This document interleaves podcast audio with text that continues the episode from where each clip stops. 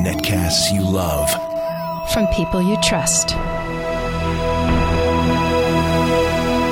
This is Twit. Bandwidth for the Tech Guy is provided by CacheFly. C A C H E F L Y dot com. Hi, this is Leo Laporte, and this is my Tech Guy podcast. This show originally aired on the premier radio networks, including 150 of the best stations in the U.S. and Canada, and XM Channel 166 on Sunday, May 29th, 2011. This is episode 774. Enjoy.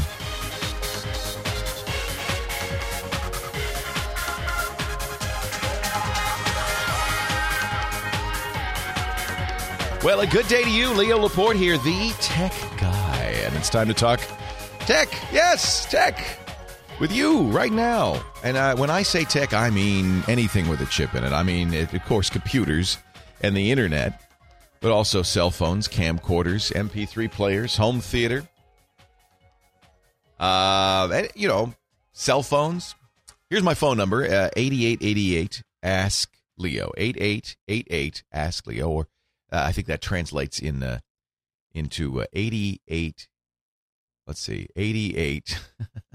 888 Never mind. Let me just tell you go to the webpage, techguylabs.com. We've got it written out there. Techguylabs.com. That's also where you'll find show notes for this show and all 773 previous episodes. Yes, this is 774 in a continuing saga trying to solve the world's technology issues one computer at a time. TechGuyLabs.com. Uh, lots of interesting tech news. Skype. This is nice. This is really nice. Skype, it turns out, has been installing junk on our systems without asking. Uh, I, I would presume this is the latest Skype. It installs something called EasyBits Go. Doesn't inform you or ask you for permission. Uh, this uh, comes from an article in uh, blogtechnical.com. Bradley Wint writing says This morning I was notified that Skype need third party ex- access to an executable called EasyBits Go. I didn't install that. So he did a virus scan thinking maybe there was malware. Turns out the program's legit and was installed by Skype. EasyBits produces uh, some game apps and uh, HP, Dell, Acer, and Skype, among others, uh, put the EasyBits, may I say, junkware on your system. It's essentially uh, a paid ad. A lot of companies do this. You know, when you get these days, when you get an HP, uh, a Dell, unless you specifically say you don't want it, an Acer, other computers, you'll get a lot of uh, trialware on your system, junkware. I, there's a worse word for it. I don't want to use it on the on a family show like this. You know what I'm talking about. Uh, and I guess this is this must be the newest Skype for Windows. I'm I use Skype mostly on Macintoshes. Haven't seen this. Uh, how do you get rid of it? well, you have to go to Skype options, advanced, advanced settings, manage other programs, access to Skype, and remove the EasyBits Go program after you disable it via the install uninstall panel in your control panel and then you have to exit Skype and then temporarily disable Skype from starting automatically then restart your it goes on and on and on including a registry hack. Thank you Skype.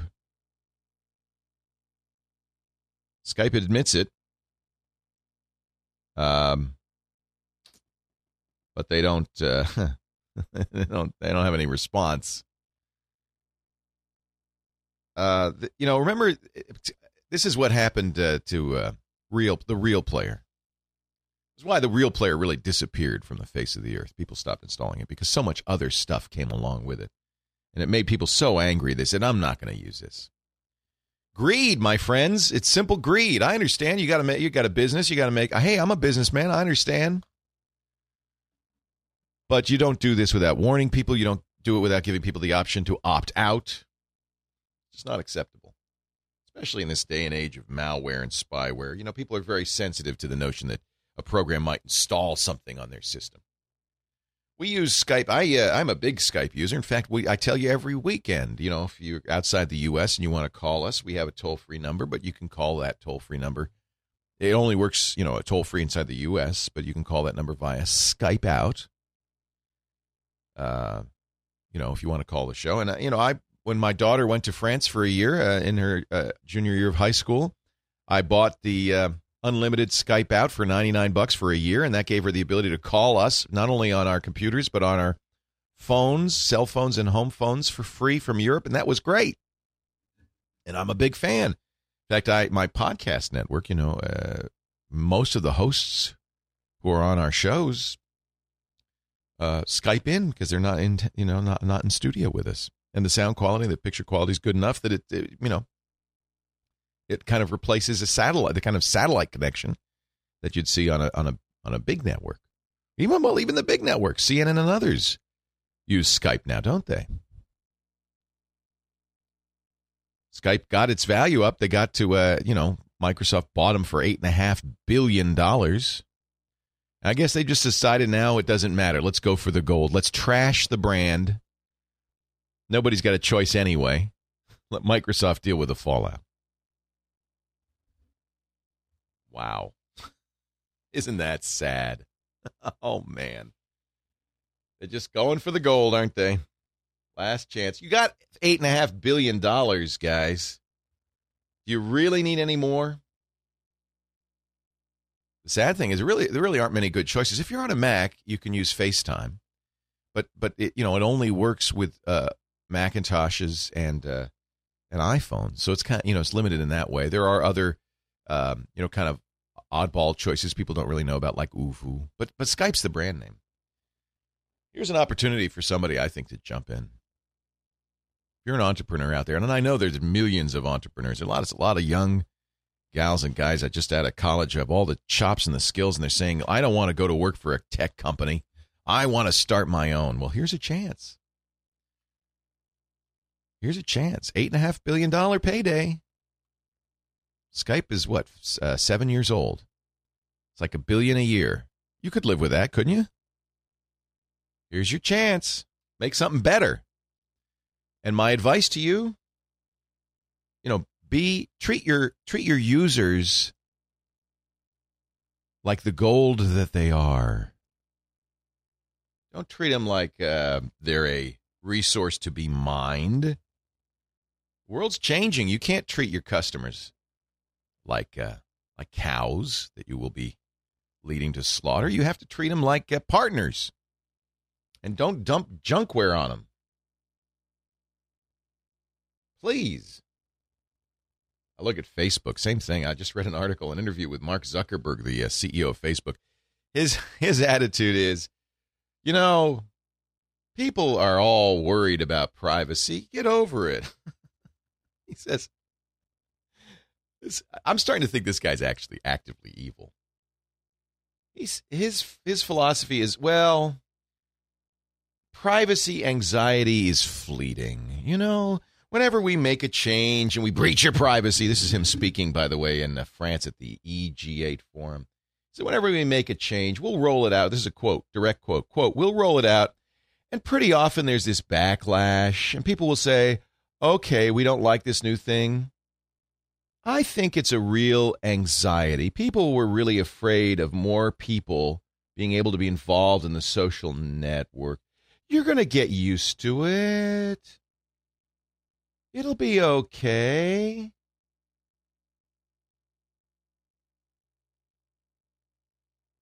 This is a very self serving, Mark. Come on.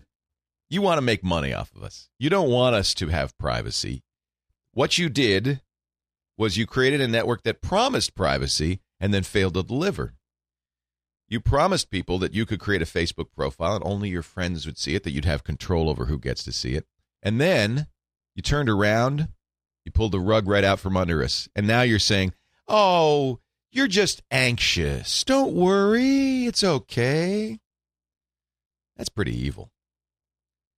I think, you know, I got into this business. I got into technology because I loved it, because I thought it was going to change. I still think it's going to change the world for the better. It's going to give us all a chance to be heard and make a difference. And so it makes me really mad when these companies come along and abuse this. And I'm I'm on my I'm on my high horse now. Leo Laporte, the E Tech guy.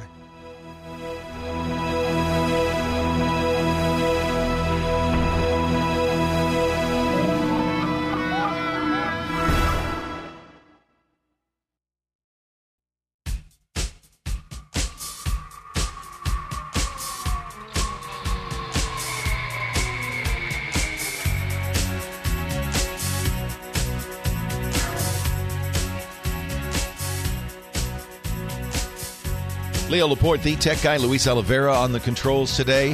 His second to last Sunday doing the show. Luis is going back to school. I encourage that. That's good. Actually, there's an there's an entrepreneur, a venture capitalist, Peter Thiel. Uh, he's the, he's one of the early investors in Facebook. Made a lot of money on Facebook. Who is telling people not to go back to school? Luis, you might be interested in this. He's offering college kids big grants a fellowship of $100,000 provided they drop out of school for two years. What? That's making a. I bet a lot of parents are going, uh, yeah, well, huh? Luis says, I like that guy. I think it's his opinion that college is he, he is is he gave a, talk at Berkeley. He's, he was looking for tw- tw- he was looking for 20 people. He ended up finding 24. He said we couldn't we couldn't narrow it down. 24 people that he gave $100,000 each to. Wow. That's 2.4 million. Uh, it's good investment, right? He's a venture capitalist. How does that work? Well, he gives you the money, he gets a big chunk of your company, and if you invent the next Facebook, why Peter is very happy. He doesn't care if you go to college or not. He wants to make money off of you. Uh, although that, at least that is a out in the open deal with the devil that a college kid might make. He says there's a lot of kids who are sitting there in college who uh, college is not really serving them. They've got great ideas. They want to go out and do it. They have all the tools they need to do it. He says it's, he's not against college. It's not that college is wrong. It's the, the assumption that everyone should go to college. It's wrong. And what he really is appalled by, and I think increasingly we're starting to see this, is the return on investment that some colleges offer, the crushing debt that many students go into, lifetime of debt to get that college degree that it perhaps isn't worth the amount of money they paid for it. And so they find they've got a job coming out of college, but it's not enough of a job to pay off that debt. And as a result, they're, uh, you know, they're tied down. He uses Facebook as an example. Of course, he was a big investor. He said when Yahoo offered to buy Facebook for a billion dollars in 2006, the company had $30 million in revenue, no profit, only 5 million U.S. members, almost all of them in college. He said it's the long term vision, the plan for the future that kept Facebook alive and kept him going. And uh, he says he doesn't, he's not against college. He says he's glad he went to college. But if you've got that vision, here's a hundred, here's a hundred grand, kid. Go out and make the next Facebook. And oh, by the way, I'll take a chunk of that. Thank you. the average college graduate leaves school with 24,000 in debt. 10% of them never do find work of any kind.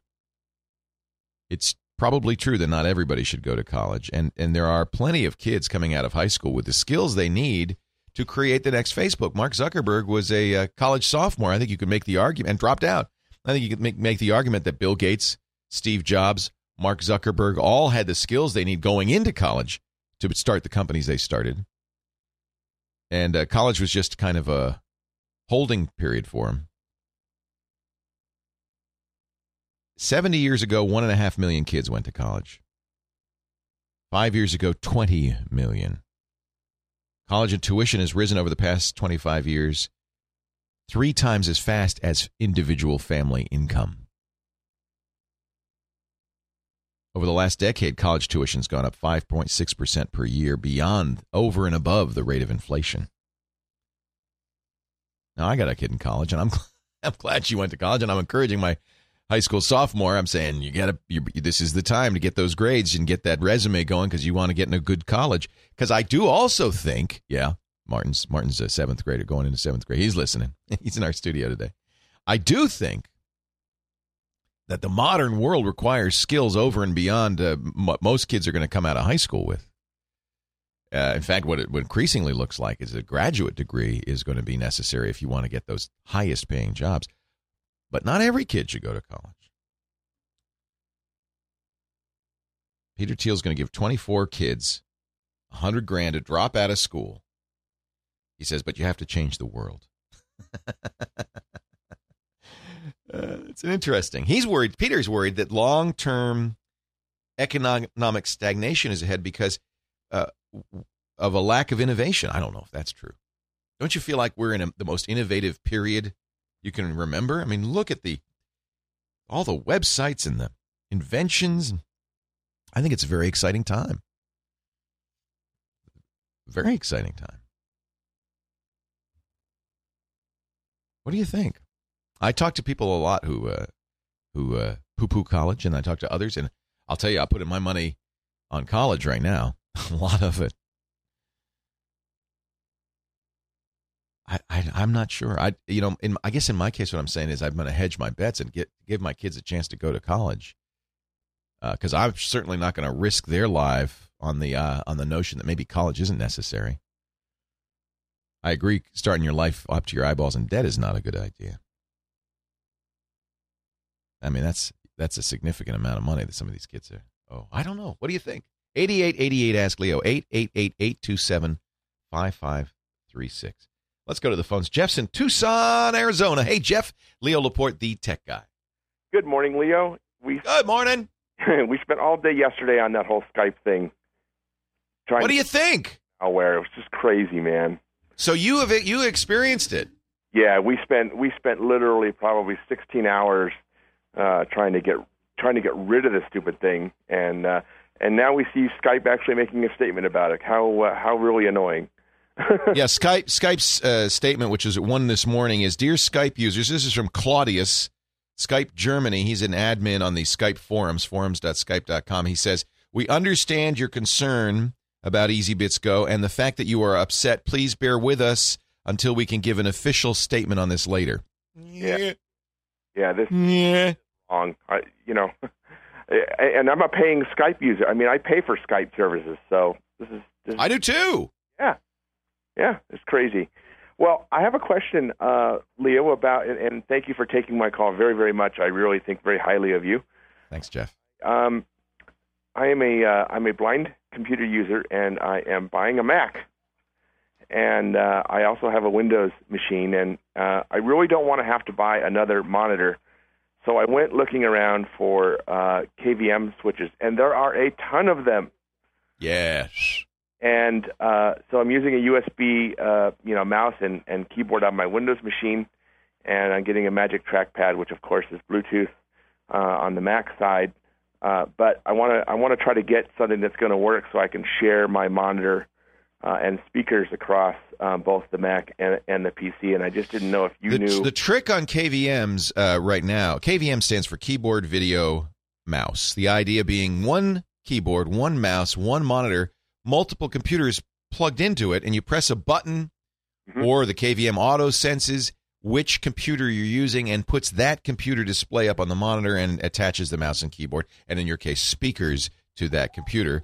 It's a clever idea but there are some caveats, which we'll talk about right after the break. So hang on, okay, Jeff? Thanks. It's actually a clever solution, but we'll have that for you in a minute. Leo Laporte, the tech guy.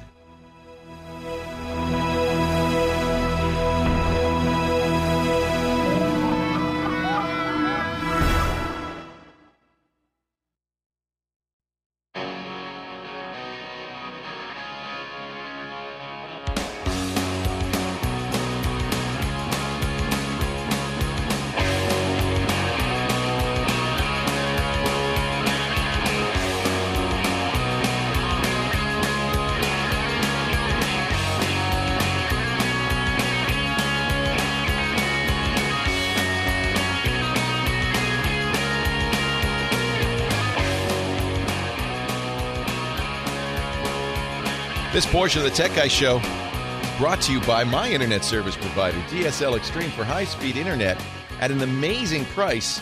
Call 866 the number 2 GetNet to get DSL Extreme. Oh, there's so much to do now. I, I have Scott Wilkinson on the line. We're going to talk about home theater with Scott in just a second, but let me let me wrap up this conversation with Jeff uh, from Tucson, who's looking for a KVM switch. I'll tell you, Jeff, just off the top of my head, um, the KVMs that I've used and had great success with are the IO Gear KVMs. One thing to be aware of is that many KVMs are for analog monitors or VGA. You probably don't have an analog monitor, so you got to get a KVM that supports the digital display and has the right. Actually, Um, uh, uh, analog monitor. you do. That makes it a lot easier Okay. uh, and a lot cheaper because an analog KVM switch uh, is is much more straightforward. Okay. So, So um, uh, at at that point, I- you know, I don't think it matters too much. I've had bad experiences with the um, the KVMs that uh, use the USB and the keyboard to do the switch. You know, they have keyboard strokes that do the switch. I like having a KVM with a physical switch on the front of it. I know that's less convenient, but I find that that works better. We used uh, we've used a lot of KVMs in television because we needed a way to uh, switch. We had exactly this issue, right? You have uh, multiple computers, but you want to use a single keyboard, mouse, and monitor for them those computers. And uh, I found IO gears work the best. great. Thank you, Leo. My pleasure. Thanks for the call. I appreciate it. And I think your switch to the Mac is probably a good idea. Accessibility on the Mac is astoundingly good. It's very good. Now let's say hello to Scott Wilkinson. very patient man. He's the uh, editor well, that was an important question. It was an important question. Editor in chief of the Ultimate AV Magazine at uh, ultimateavmag.com and uh, columnist for Home Theater Magazine joins us every week to talk about TVs and surround sound. Hi, Scott. All that good stuff. Yeah. Hey, listen, I wanted to let everyone know in Southern California that next weekend, Friday, Saturday, and Sunday, is a really cool um, show open to the public called the Home Entertainment Show Newport Oh, in Newport Beach. Uh, the Home Entertainment, T H E. So it's the show um, at the Hilton Newport Beach, which is actually in Irvine, but I suppose right on the border or so, right right next to the uh, John Wayne Airport. Uh, Friday through Sunday. Uh, more information, go to theshownewport.com. I've never heard of such a thing. Are there a lot of local uh, home theater shows? Is this There aren't that many. No, uh, we go to a lot of trade shows, but there aren't that many for consumers. But there are more. This is actually a growing trend. There's another show called Axpona, which is American something or another. I forget what it stands for, but uh, that there was one in Orlando or Atlanta, Atlanta, Georgia, um, a few weeks ago. There's coming up in June in New York. This THE show has been in a variety of places. There's been one at CES for the last several years and associated, I think, also with CEDIA in September. I think this is such a good idea because uh, going to a, um, a a- store to look at a TV for a consumer Mhm. is far from ideal. The Absolutely. the the lighting, you don't have control of what you're seeing. You don't see enough different varieties. You can't really trust the salespeople to to give you good information. So having a That's having sure. a trade sh- a, a trade show style thing where there you're not going to buy. I presume they don't sell anything there. I don't think so. No, it's just to show off stuff. It's Now, for I will have to- information. It's a great. We need a way to gather information as consumers. I think this is great. That's correct. And now this show started much more as an audiophile show. So I suspect there's still more audio stuff there than video.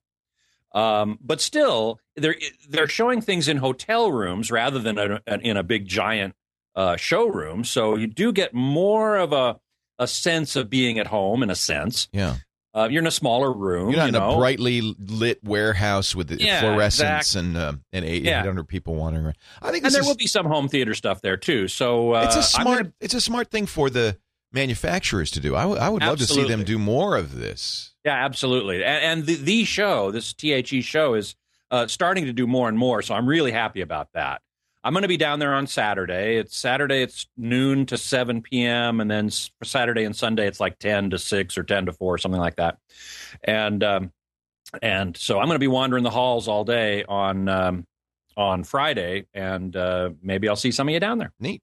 I think this is something that stereo uh, companies, uh, audio companies, are used to doing because they know you really. There's no way to listen to to, to hear audio in a, in a big box store or in a That's correct. in a Good Guys or a Best Buy, and so Yep. they need you know that's why Magnolia is you know around inside. What are those inside Best Buys? I think. Uh, Yeah, Best Buy. yeah, Mhm. uh, because you need a different kind of venue if you want to hear the audio. It's you need an environment. Yeah, Right. exactly. It's got some. Yeah, exactly. So, so this is a really good idea. Um, boy, you when you said that uh, you know that you weren't necessarily going to get good information from salesmen, I, I have a reader letter that I just had to share with you. It's hilarious. Uh, Joe Suiters wrote and said, "What do you think of these new plasma LED hybrids?" and I went- what? I wrote him back and I said, "Uh, what?"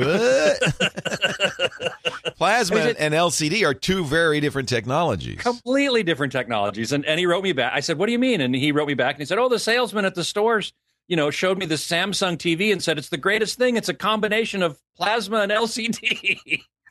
Wow. so I wrote him back and I said, "Uh, no, Wow. no such a thing." Yeah. Um, and I even told, I even called Samsung and told them about it. Uh, you know, and he, and they said, "Hmm, I guess we better get on our training program, hadn't we?" I, I have to admit, having in the past haunted electronics stores just to hear what what nitwit stuff some of the salesmen. Some, now, Oh. occasionally you'll get a salesman who really knows his stuff, yes, yes, absolutely. and and so I'm not, I don't want to tar them all with the same brush, but every no, no. once in a while, but most of the time you hear such self, often self-serving, but sometimes just kind of misinformed information. totally wrong. Yeah. And and uh, you know, I, I have to assume that the guy was simply misinformed or Yeah. just you know didn't know what he was talking about and just making stuff up. I don't think he was being malicious, but uh, it does. It, it was a great illustration of how you have to be a little careful when Yeah. you go into these stores and Yeah. take whatever the salesperson says with a grain of salt. Well, good, good. The good news is at least we have the internet, and there's never been a better time for a consumer to become well informed on a product before they buy it. You have all this information online, all these reviews. You can go to CNET, PC Mag, all sorts of places. Ultimate AV Magazine, HomeTheaterMag.com, yeah, yes. HomeTheaterMag.com. There's so many great places to go now. Yeah. So that I know when I go shopping for a big ticket item of any kind, I usually go in pretty well prepared. Exactly. And I think more and more people are doing that, and I applaud them for it. I think that's really. Uh, I almost don't want the salesman to come over. It's like, Yeah, dude, right. dude. I'll let you know. Yeah, right. You know, I don't need your misinformation.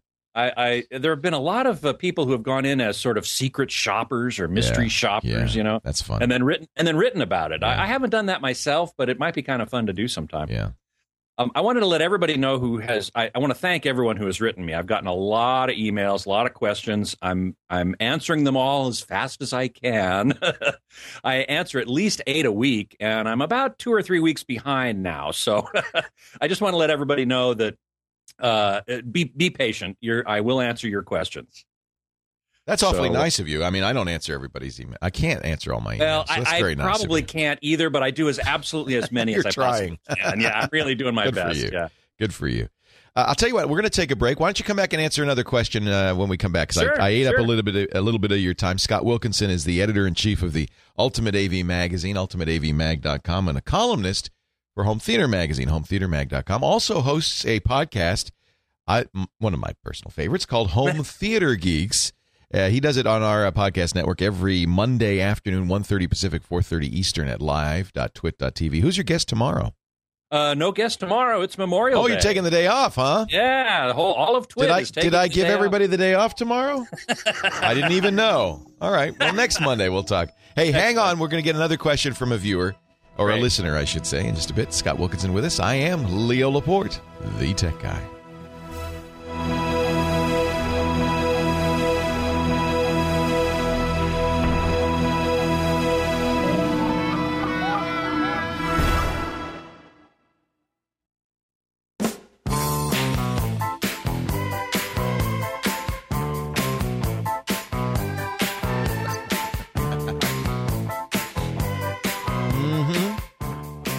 Mhm. He's super freaky. Leo Laporte, the tech guy with the super home theater freak, Scott Wilkinson, ultimateavmag.com.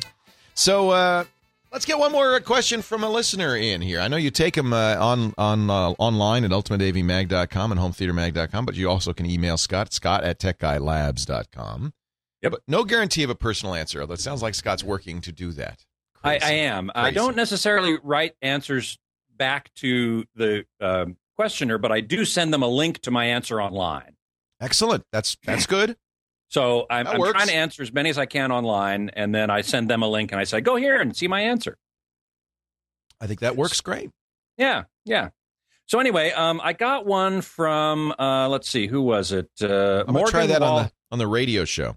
What's that? I'm going to do that on the radio show. Please see my answer from April 7th. Next. I wish I Very could. good. I wish I could. No, uh, Morgan Walhagen uh, asked about plasma break-in periods. Just Oh. got a brand new plasma, and the the salesman. We were talking about salesman earlier, and and the salesman said you want to break it in. Now, in this case, the salesman was right. You kind of do want to be uh, a little careful with plasmas at the beginning because, particularly at the beginning, they are susceptible to uh, image retention. Really? More burn in at the beginning than later. Yes. Now, I make a distinction between burn in and image retention. Uh, burn in is permanent. And unless you keep a particular image on the screen for days or weeks at a time, it's not going to be burn in. It's not going to be permanent, but it will be retained for a while. Oh. Uh, so I make a distinction between burn in and image retention. Um, and you will have an, im- more of an image retention problem at the very beginning. Uh, plus, things will do tend, the phosphors do tend to sort of settle a little bit in the beginning. So if you're going to have your TV calibrated, I would wait uh, 50 to 100 hours. We typically put 100 hours on our plasmas before we actually calibrate them and review them. Oh, interesting. Um, now, uh, the easiest thing to do is just to make sure that when you're when you've got stuff on the screen, uh, you're watching a full widescreen image um, rather than a four by three standard def TV station, which will put these black pillar bars on the side of the screen. So that will tend to uh, cause the four by three window to be retained, the uh, the image of that or the outline of that window to be retained. So make sure that you're displaying a full 16 by 9 high def image of moving content. You know, if you put a game up there and you just go walk away and leave it waiting, idling, um, you know, that will cause some image retention too. So as long as the image is moving around, uh, it's not going to be too much of a problem. What we do, uh, he asked, what kind of image do you put on the screen? We actually have a test generator and we put up a uh, like a 50% white field and just let all the pixels burn in absolutely equally and evenly. Uh, but I can't expect very many consumers to have a test generator. um, now, you could uh, get something like Digital Video Essentials, which has a variety of what are called flat fields, and put up a white field and just leave it on there for a while. Oh. Uh, that that most uh, consumers could do. I don't How think you need long? Well, again, we we do it for fifty to hundred hours. Yeah, I'm not going to do that. No, you're not going to do that. Most people. I want to watch TV. Of course, of course. So all I'm saying is, when you watch TV in the first hundred hours or so, really try to concentrate. Mostly pick um, high def channels. That's all. Okay, that's easy. I could do that. That's easy. You know, Uh, just fill the screen, the entire screen. But you're saying ideally you would put uh what a 50% gray, what how what Mhm, yeah, fifty percent gray. a 50% gray screen up and walk away and leave it for the weekend. Yep, that's exactly what we do. Uh, we've we've got the Panasonic VT30 sitting in our studio right now as we speak with a 50% gray field on it. Hmm. And by Tuesday, And that's not going to burn in. That's not going to no, no, it's every pixel's doing exactly the same thing. Right. Every pixel is showing 50% white or 50% gray. Is it too late to now my my TV's 2 years old. I didn't do that. Is it too late to do it now? nah. I mean, yeah, there's no reason to do it now. Okay. You've got well over 100 hours on that thing. yeah. Oh yeah. You've watched a lot of uh, high def yeah. TV, I Put 100 hours on it this week.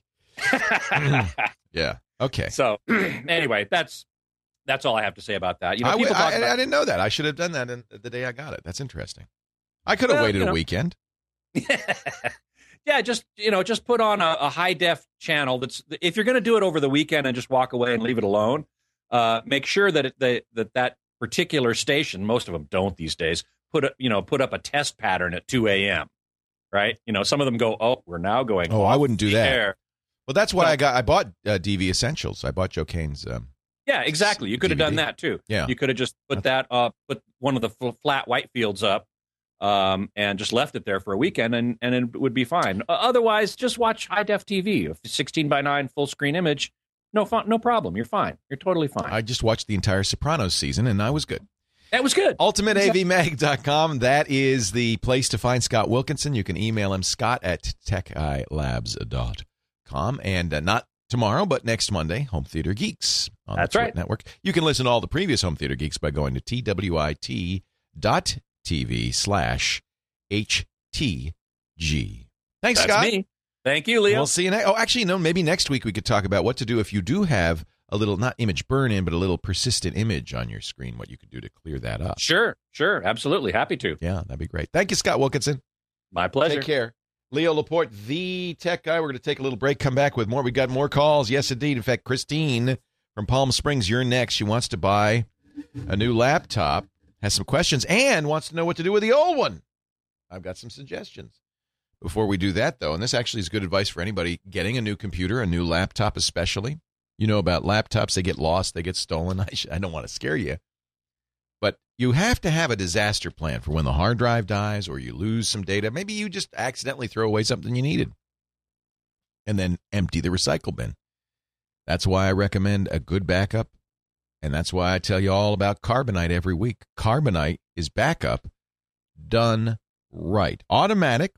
So you don't have to think about it. That's very important. And whenever you're online, it uses the internet without slowing you down to get your data up onto that Carbonite server where it's multiple backups all over the country. You know, very safe. You can even encrypt it if you want absolute privacy. And then anytime you need your data, even if disaster hasn't happened, you just want to go log into your Carbonite account and see your data, it's right there. Even uh, on their smartphone apps, they have free iPhone and BlackBerry and Android apps. I just think Carbonite's a great, great deal. $59 a year for all the personal data on your internal drive, no matter how much. Carbonite, you got to back it up to get it back. So do it right. Go to carbonite.com and try it free for two weeks right now. You got to use my name, Leo, as the offer code, carbonite.com. If you decide to buy after the trial, please do the trial first. I want to make sure that this works for you, that you're happy with it. If you decide you want to buy, use Leo again, you'll get 14 months for the price of 12. Two free months. Carbonite.com. And a big pat on the back. Carbonite, uh, initially, when they first started, was just a few engineers, and they used uh, a support center in India, a call center in India, as many do, to save money. But they noticed something. Satisfaction rates on calls that were handled in the U.S. were so much higher. Because from time to time, the engineers would answer the calls. You know, in fact, I think that that's the policy. David Friend, the CEO at Carbonite, told me that everybody in the front office, everybody who works at Carbonite, answers phones, answers support phones at least an hour a week, because so they have an experience, a frontline experience with customers, and they realize, you know, it's better when we do it here. They closed their Indian call center just this week, and uh, they've hired 250 people in uh, Lewiston, Maine, all U.S. support. And I just think that's so great. Carbonite, just another reason to support him. Carbonite.com. Use the offer code Leo to give it a try. Christine, Palm Springs, California. Leo Laporte, the tech guy. Hey, Leo. Hi, how Christine. you today?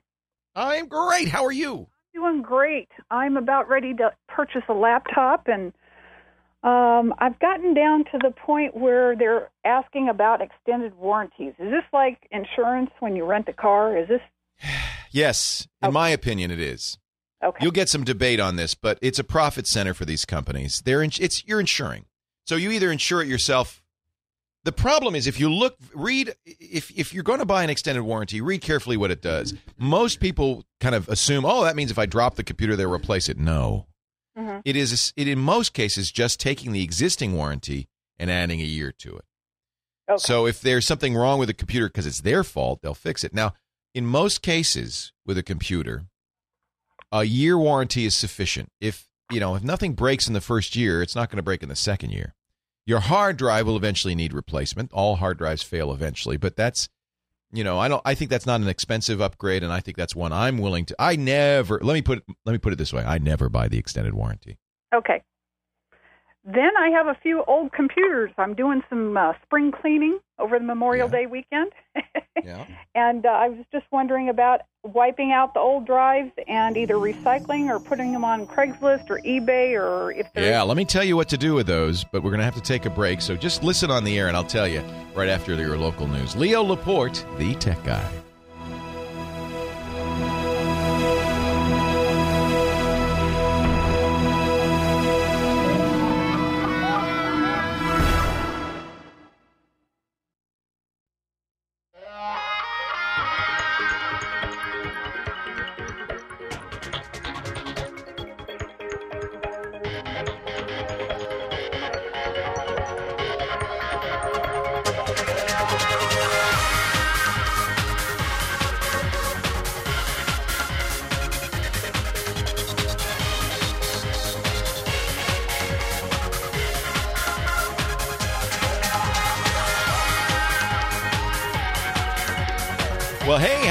Good to see you. Leo Laporte here, the tech guy from the Tech Guy Labs in beautiful Northern California.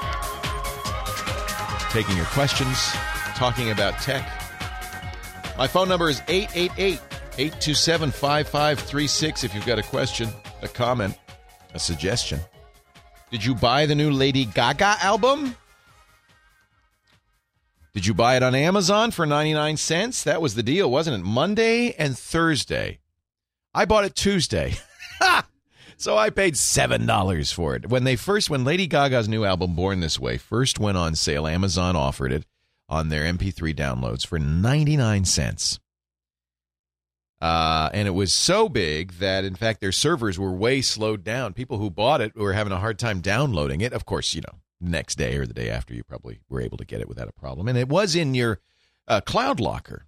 This is, you know, in some ways for Amazon, a great promotion for the uh, the cloud service because you didn't have to download it to play it. You could stream it uh, on your Android phone or on your computer, even on iOS. You could stream it without downloading it. Uh, Amazon, according to Billboard magazine, sold 440,000 copies of the album. 99 cent album. Uh, so, how much money did they lose? Because they still paid Lady Gaga and her label the same amount as if they'd sold it for the full price. For every unit Amazon sells at a buck, they lose, according to Billboard, about $7.40. So they're figuring cost Amazon around $3.2 million to do that promotion. Worth it? Heck yeah. Are you kidding me? Heck yeah. Uh, I think. I'm sure Amazon feels that way because, first of all, they got a lot of attention. They're getting people talking about it like right now. Uh, I think they introduced 440,000 people to Amazon MP3 buying and Amazon's cloud music service. It's well worth it. So uh, Lady Gaga didn't take a hit on this. No, Lady Gaga's happy. Amazon took the hit. Now, the same album sold on iTunes for 12 bucks, $11.99. People I think some people did buy it on iTunes. There's of course a habit. People are used to buying music on iTunes. It is after all the number 1 music retailer in the US of any kind, digital or, you know, storefront. Uh, plus, uh, they were able to download it from iTunes when maybe they weren't able to download it right away from Amazon. So I think that Gaga made money off iTunes too. But boy, to sell in two days 440,000 copies of an album makes that a pretty successful album. And, if, and I think a very successful promotion for Amazon. They're promoting their cloud drive, their cloud player. They, you know, they know that Apple and Google are going right after them with the same kind of thing. It's probable that people who bought the 99 cent album, many of those, if they didn't have Amazon accounts, now do, and will come back and buy other things. I I think this is a very successful promotion. Now, what's interesting is Billboard has decided not to change its how it charts music, even though there was this kind of you know, big bump for Lady Gaga because of the promotion. I guess that makes sense. You know, if you're promoting something, you've got to presume that albums are promoted in some way to get early sales, and uh, you can't really change your algorithm of how you put something on the charts based on that. Did you buy Born This Way? I did. I bought it just because it was 99 cents. Actually, th- this is an example of where Amazon made out a little bit because I went to Amazon hearing about the 99 cent deal and it was already over. So I bought it for 6.99. They I guess they still lost a little money. I don't even, you know, and I didn't download it. It's just on my cloud drive. I think that's pretty successful. I think you've got to you've got to praise Amazon for that. Interesting debate, by the way, over Amazon's cloud service and Google's cloud service. Neither company licensed the music from record companies uh, for putting on the cloud. They say, "Well, we don't need to license it. It's just a storage. It's like a, having a remote hard drive. What, what what what license?" Sony says, "Oh no, we want a license for that." Had Google paid licenses to the labels, it would have been $100 million up front to the four major labels. But the music industry turned it down. They said, we don't even want you to license it because we figure Google and YouTube just point to pirated music. We don't want to work with you guys. Now, the rumor is very strong that Apple's already signed three of the four major labels, maybe even by now all four, for their cloud service. There will be, I am sure, lawsuits for Amazon and Google over these services. It's really a shame because think about it. If you're using Google's cloud service, they don't sell music. You have to upload the song. Google's just giving you storage. License? What? Li- Why do they need a license for that? Amazon selling music. Sony and others say, ah, okay, wait a minute. You could sell the Lady Gaga album, but when you just stick it on the cloud drive there and let people play it from the cloud drive, no, you have to pay for that extra. You'd think the music industry would just be grateful. just thank you. They should just say thank you to Google. Thank you to Amazon. Thank you to Apple. You're keeping us alive. People are buying music. What are you complaining about? 8888 Ask Leo. Nah, you know, everybody's greedy, I guess. 8888 Ask Leo. And of course, uh, all of the greed, all it does is really impact you and me, the normal user. If if the record industry hadn't been so greedy, we wouldn't have to upload those songs. By the way, we could just say, "Hey, yeah, I own this song. Uh, look on my hard drive. You see that? See that album? See that song?" And Google would just say, "Yeah, okay, good. We'll serve it to you." That was the original structure of a of a site called mp3.com. Remember that?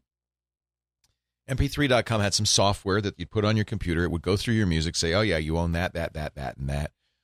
No problem. Now, whenever you want to hear it, you don't have to upload it. We just ha- we have a copy. You can listen to our copy. And Universal Vivendi sued them, got a settlement which drove the stock price of MP3.com down to nothing, and then Universal Vivendi bought them, saying, "You know, that was our plan all along."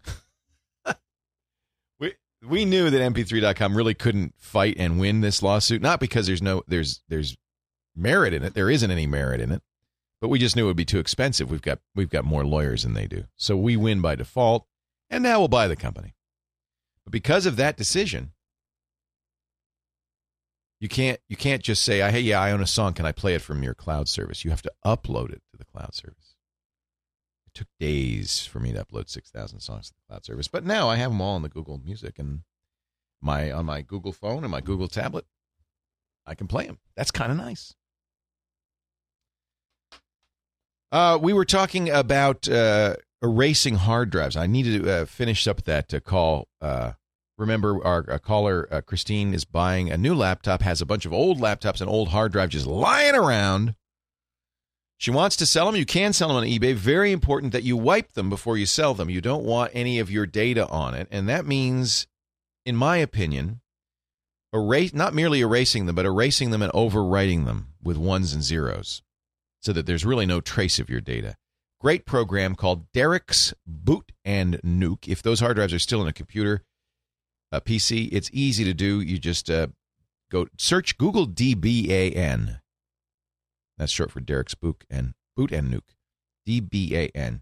It's a free program. You download it, you put it on a CD, you boot to the CD, it wipes the drive, and now you can sell it. Now it's okay to sell it. But make sure you do that before you sell it. You want to get your data off of there. Leo Laporte, the tech guy.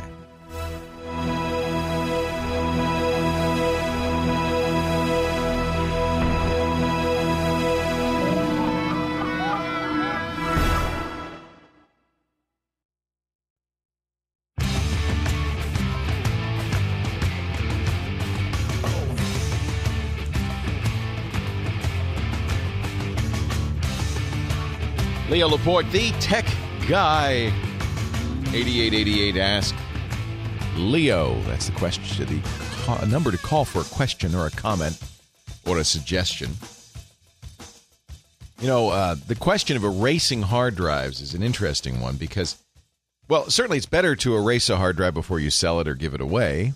Make sure all your data is off of it. It's not sufficient merely to erase all the files because uh, your hard drive will have additional data left behind from files that were erased or uh, it's called slack space.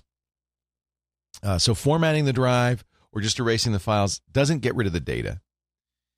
Uh, and often, even if you secure delete individual files, because of slack space, extra space on the hard drive that was used to store files previously not being erased, uh, you may have a significant amount of data in there. And, and, and, of course, forensics departments in law enforcement know this very well. They always search the swap, swap file in the slack space because while the bad guys may use a secure deletion program on the files, individual files, much of that data may survive in slack space or swap drive. So what you really want is a whole drive erasing program like Derek's Boot and Nuke.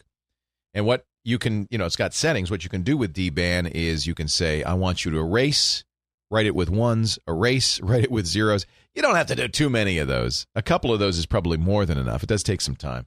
That drive is not going to be recoverable in uh, you know in any way that I know of. Although people like Steve Gibson, who is both a hard drive and a security expert, uh, assert that perhaps the deepest, darkest secret, most secret government agencies have technologies and tools that can perhaps read drives even after they've been erased a few times. That's why the the uh, Department of Defense spec is eight times, eight erases and rewrites, and why the British military says, "Here's what you do: you do that, then you open up the hard drive." you grind it into a million little pieces, uh, iron filings, and then you store it in a safe forever. That's paranoid. maybe the maybe the you know these government agencies do have ways to recover this stuff. I wouldn't put it past them.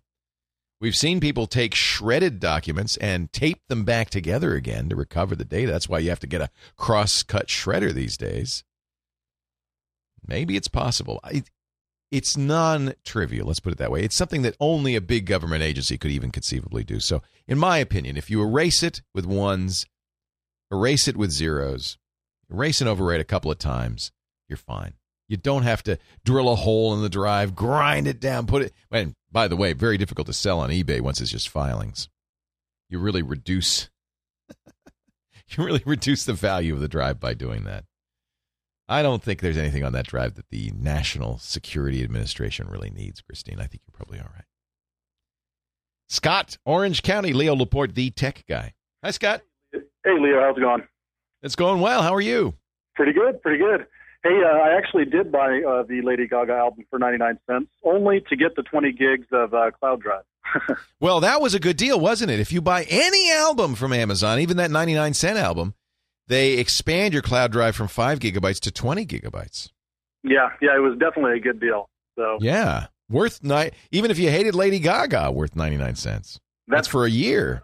I don't hate Lady Gaga, but I'm not a huge fan. So it's catchy. I, I, you know what I really admire is her very clever, in my opinion, use of social media, modern techniques like YouTube, Twitter, uh, and deals like this Amazon deal to promote herself. She's very good at that, isn't she? Yeah, for sure, for sure. Hey, I have I have two questions for you. The first one's pretty simple. Um, I have a T-Mobile G2X phone, and I love it. Me too. Love it. Yeah, yeah. The battery life is horrible, but the phone. Terrible. the worst. but all smartphones nowadays have terrible battery life. Uh, the iPhone's better than anything else out there. But uh, you know what I did? I just bought a second battery. Yeah, yeah. I heard you say that yesterday. It's kind Yeah. of like, man, maybe I should do that. Yeah, it was expensive because I didn't just buy a battery because I thought, well, how am I going to keep a second battery charged? I had to buy a battery charger with it, so it was about a hundred bucks on Amazon. But now I keep that second battery plugged in and charging, and if I know I'm going to be going out, you know, for a day and I won't get near a charger, uh, I'll carry that second battery in my pocket, and that gives me that gives me, uh, you know, probably 16 hours worth of battery life in most cases. Yeah, not bad, not bad. Well, you know, my question with this phone is best one I've ever had, but my concern is uh, the switch over to T-Mobile when T-Mobile, if T-Mobile takes over, uh, I'm sorry, AT&T takes over T-Mobile. Will the 4G radio be compatible on AT&T's network? Yes. Uh, that was one thing that uh, they did right. This is an LG phone uh, based on the Optimus 2 design. It's a, a Tegra 2 processor, so it's a, a dual core processor. It makes it nice and fast. And they did build in radios compatible with AT&T on this phone. So in theory, uh, if, you know, first of all, it's a big if that the AT&T T-Mobile merger will be allowed to occur. Government regulators are looking at this kind of askance right now. So it's still an if, and if it happens, it takes a while for those things to happen. So, uh, and once it does, it's kind of unknown what will happen to a T-Mobile phone. Uh, my suspicion is it's going to be some years before this T-Mobile phone will stop working.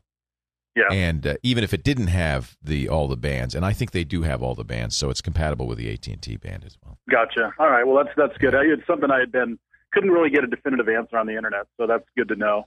Yeah, I looked into it. Not that you know I ever keep a phone for more than a few months, but uh, I did look into it as if I might. and uh, I do love this phone. I may keep this one for a while. Uh, you know, it is it is it's got a great camera, eight megapixel camera that I've been getting very nice pictures with. I like the extra speed. It's interesting because this display is not it's not like the Samsung display. It's not an OLED uh, or Super AMOLED display. It's just an IPS uh, LCD display, but it's very um, it, it doesn't use a lot of juice. Uh, I don't know if you've looked at your battery usage on this phone, but the display, which is normally on most on most Android phones, the display is the big power user. On this phone, it is not. It's usually the you know the least uh, of the uh, uh, of the uh, juice hogs. Yeah, interesting. Interesting. Yeah. Yeah, It's, it's definitely a good phone, but I'm I'm glad to hear I'll be able to keep it a, a little while longer. Yes. Yeah, that's the good news. Is that uh, I I presume that AT and T going for or T-Mobile going forward is going to consider that, and that most of the phones they sell, it's not such a big deal. There are different frequencies, but uh, but it's not such a big deal to build those frequencies in. And because these phones are made internationally, you know, LG sells these all over the world. These are quad band phones. They have all the frequencies that are commonly used on GSM networks. Gotcha. Gotcha. All right. Well, you know, my next question a little bit more involved, but um, I'm kind of a you know I like to tinker with things, and um, I wanted to. I have a Windows 7 laptop that's about a year and a half old, and I wanted to try um, booting up Linux, but I want to keep Windows 7 intact in case I don't like Linux. Yeah. And I was wondering, is there a way to do that, and how do I do that? Oh, absolutely. Uh, any Linux, and I recommend Ubuntu for most people, will automatically, when you run the Ubuntu installer, it'll say, Oh, I see you have Windows. Would you like a dual boot? And it'll do it for you automatically. Okay, really? Okay, interesting. So um, I can actually install Ubuntu, and then it'll it'll kind of walk me through it. Yeah. Okay, perfect, perfect. The only issue is sometimes if your drive is too full or it's too fragmented that it can't make enough space for the Linux partition, then it'll say, I can't make enough space for the Linux partition. And then you'll, I guess, you'll have to back up Windows and, uh, and restore it so that it's all compacted down. But that, that's rare. Leo Laporte, the tech guy.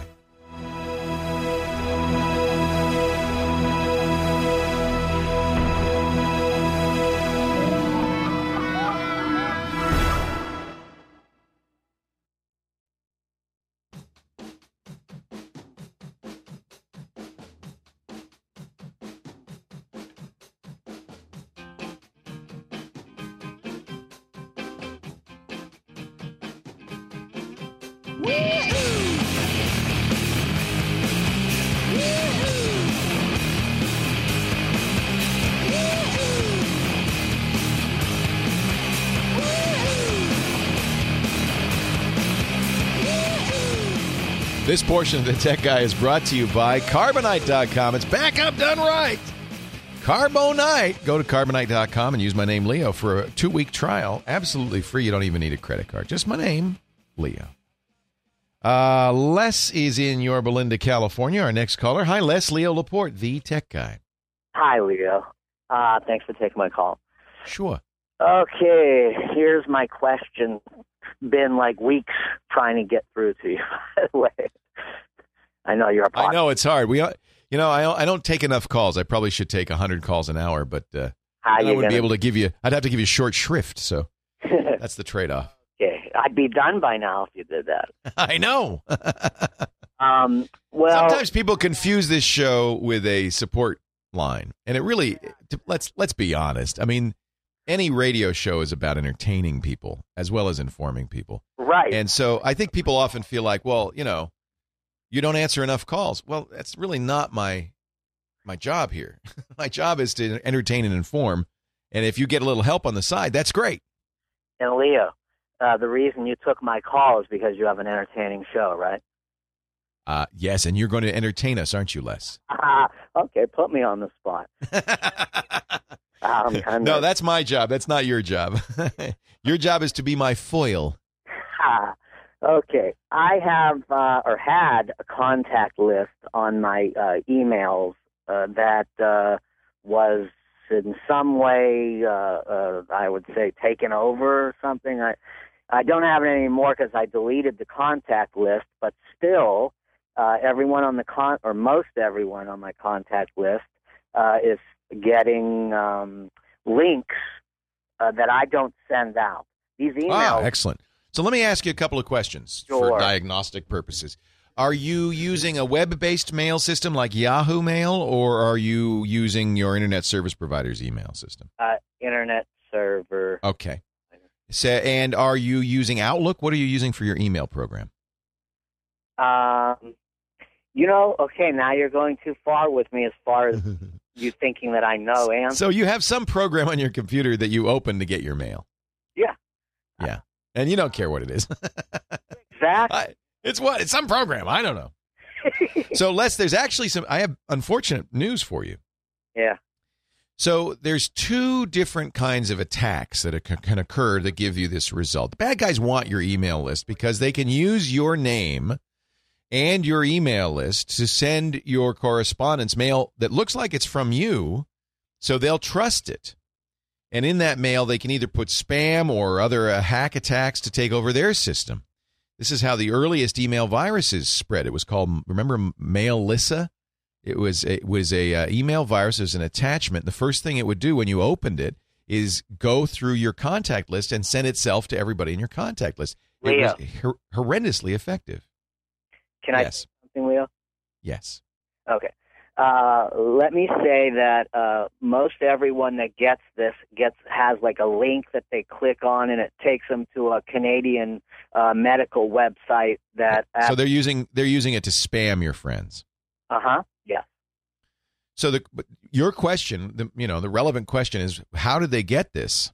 Well, how do Uh, how do I stop? Uh, Right. So as I was saying, there's two ways that they can do this. If you have a web-based email account like Yahoo Mail or Gmail, if they can crack into it, if they can guess your password, then it's very easy. This happens a lot on Yahoo Mail, unfortunately. It's very easy for them to get your password, to get into your Yahoo Mail and get and your Yahoo Mail stores all your contacts and just, you know, in fact what they do, it's a very interesting attack. It's kind of targeted. Is they read through enough of your emails to get enough sense about you that they can craft an email that looks like it came from you. That's one kind of attack. The other kind of attack, frankly, is much more dangerous, and I think it's what happened to you, which is you've got malware on your computer. You've got a virus on your computer. It went through your email contacts and has, has saved that list and has been mailing them out. Do those emails uh, uh, less appear to be coming from you? they they look like they're coming from me. I I erased all my contacts, and they still everyone still gets them. Well, yeah, I don't think erasing your contacts matters at this point because you. Do you have an antivirus on your system Yes, Norton. and you keep it up to date? Yes, And you've run a scan recently and it doesn't show up anything? yes. Okay. And, and Um, way, uh, so it uh, sends them out, and uh, I mean, is it? uh, Let me there ask you this. This is a good question. Do you see those emails in your sent folder? When you go to the sent folder, uh, you know, the, of mail that you've sent out, are those mails there? No, They are not. no. I, I'm I I I'm in, inclined at this point to think that you don't have malware on your system, but that in fact your email account has been hacked at your internet service provider. And I changed my password, and that didn't do any good. But I guess it wouldn't make a difference at this point, right? Well, once they have the list, no. Right. Um, No one gets any viruses, by the way. Everyone. no, it doesn't. You know, sometimes they do spam, sometimes they do viruses. It just depends. Um, I think at this point, there's not much you can do. Uh, you did the things that you needed to do, which is change the password on your email. right. Um, Deleted my contact list. I still have everyone. I don't think you needed to do that because at this point they have it. Yeah. Spam always comes from somebody. It never comes. It's the return address is never the person who sent the spam. It's always uh, one of the people they you know on the mailing list. So you know uh, what'll happen is after a while they'll stop using less and they'll use somebody else's return address. Well, that's been a while, but they sure haven't stopped doing it. Wow, That's- that's interesting. Yeah. Um, so they're forging the sender as you. Yep. Uh, you know, one one thing that, and it's probably not something. If you don't know what kind of email program you're using, it's not something you're going to be able to figure out. But one thing I would try, if I were you, I would try to figure out is is where is the email that your friends are getting originating? What's the originating server? You want to, you hope it's not your computer or your internet service provider's computer. What you hope is that they got your email contact address and they're just using it. Mhm. How do you figure out where it's originating from? Well, it's a you know you need to, it's a fairly sophisticated thing. You have to look at the email headers and trace it back.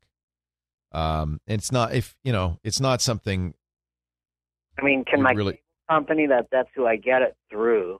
Can they figure it out? Or So your is your email address like Comcast.net or Cox.net or yes, Roadrunner.com. Roadrunner.com? Okay, so yeah, I would I would uh, this is probably be a worthwhile call to Roadrunner because it does sound like your Roadrunner account was hacked. Yep. Yeah, it was. Yeah. Yeah, and at this point you've changed the password, which was the immediate correct response. Right. it's unlikely that you're going to have any more problems. You know, uh, deleting your contact list, as you realize, didn't do any good because, well, they already had it. Um, eh, this is a, you know, this is as minor a problem as it could be. It doesn't sound like your computer's affected. Hallelujah, because if that were the case, that's a real problem. Uh, they hacked into your account. Important when you change the password to change it to something that is not a dictionary word that is not guessable. The more random and obscure your password is, the better. Generally, what I will do, and I do recommend this, although there are many techniques for this, you want to have a password that you can remember, but you also want to have a password that can't be easily guessed with a brute force attack. So, usually, what I'll do is I'll take two dictionary words, I'll separate them with a random punctuation character, and sometimes I'll mix the uppercase and lowercase, add other characters or numbers to it. Uh, the idea is to make something that you can remember, but not something that could easily be brute forced. If you ha- and uh, sometimes, uh, and I don't know about Roadrunner, but sometimes they have secret questions um, that uh, can also be used if you forgot your password to get your password. Um, I'm not sure how Roadrunner does that, but if they do have secret questions, I don't ever use the real answers. If they say mother mother's maiden name, I say rambunctious or something. I have a I make up a complete unrelated answer because somebody could figure out your mother's maiden name. Leo Laporte, the tech guy.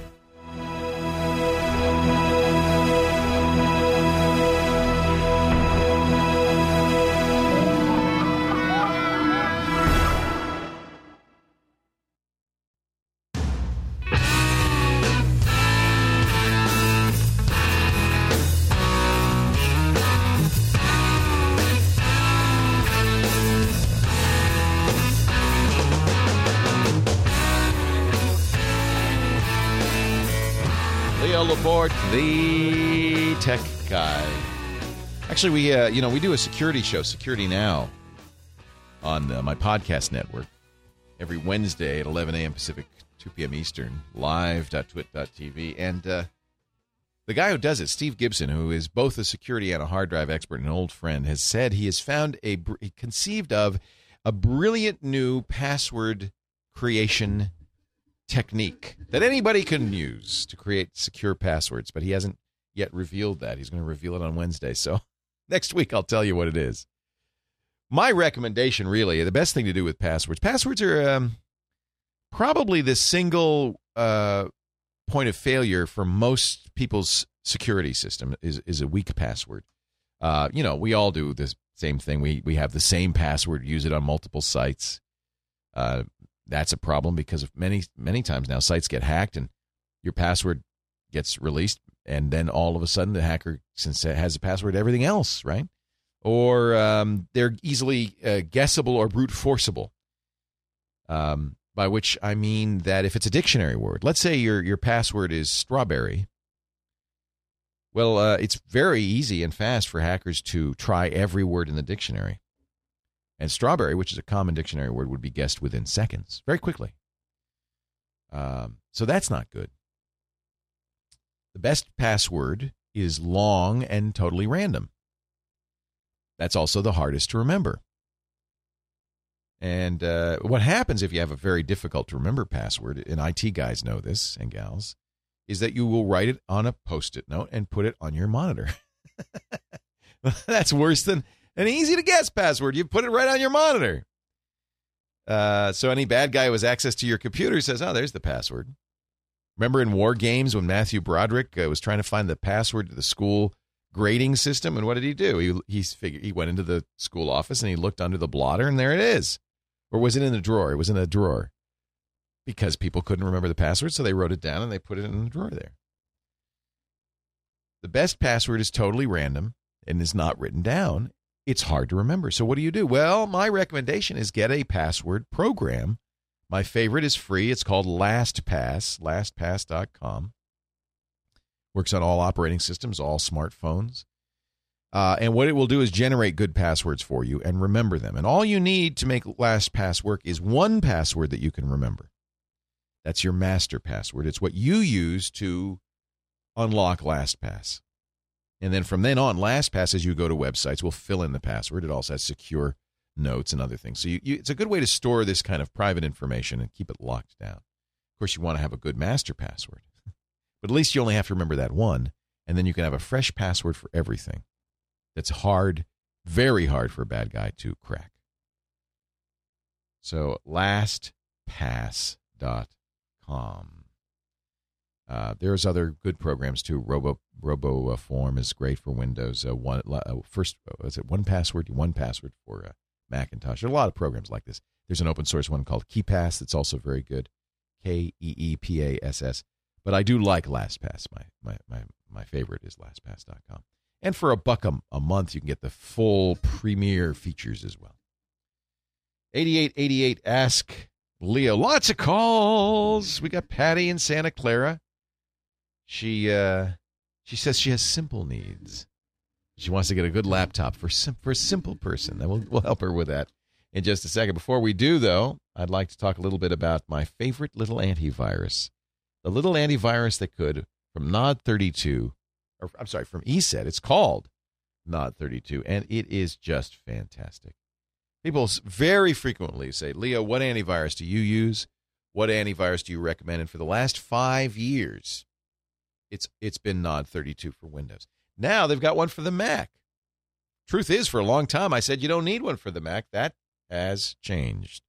There are two very aggressive attacks on the Mac. Mac Defender's become a real problem.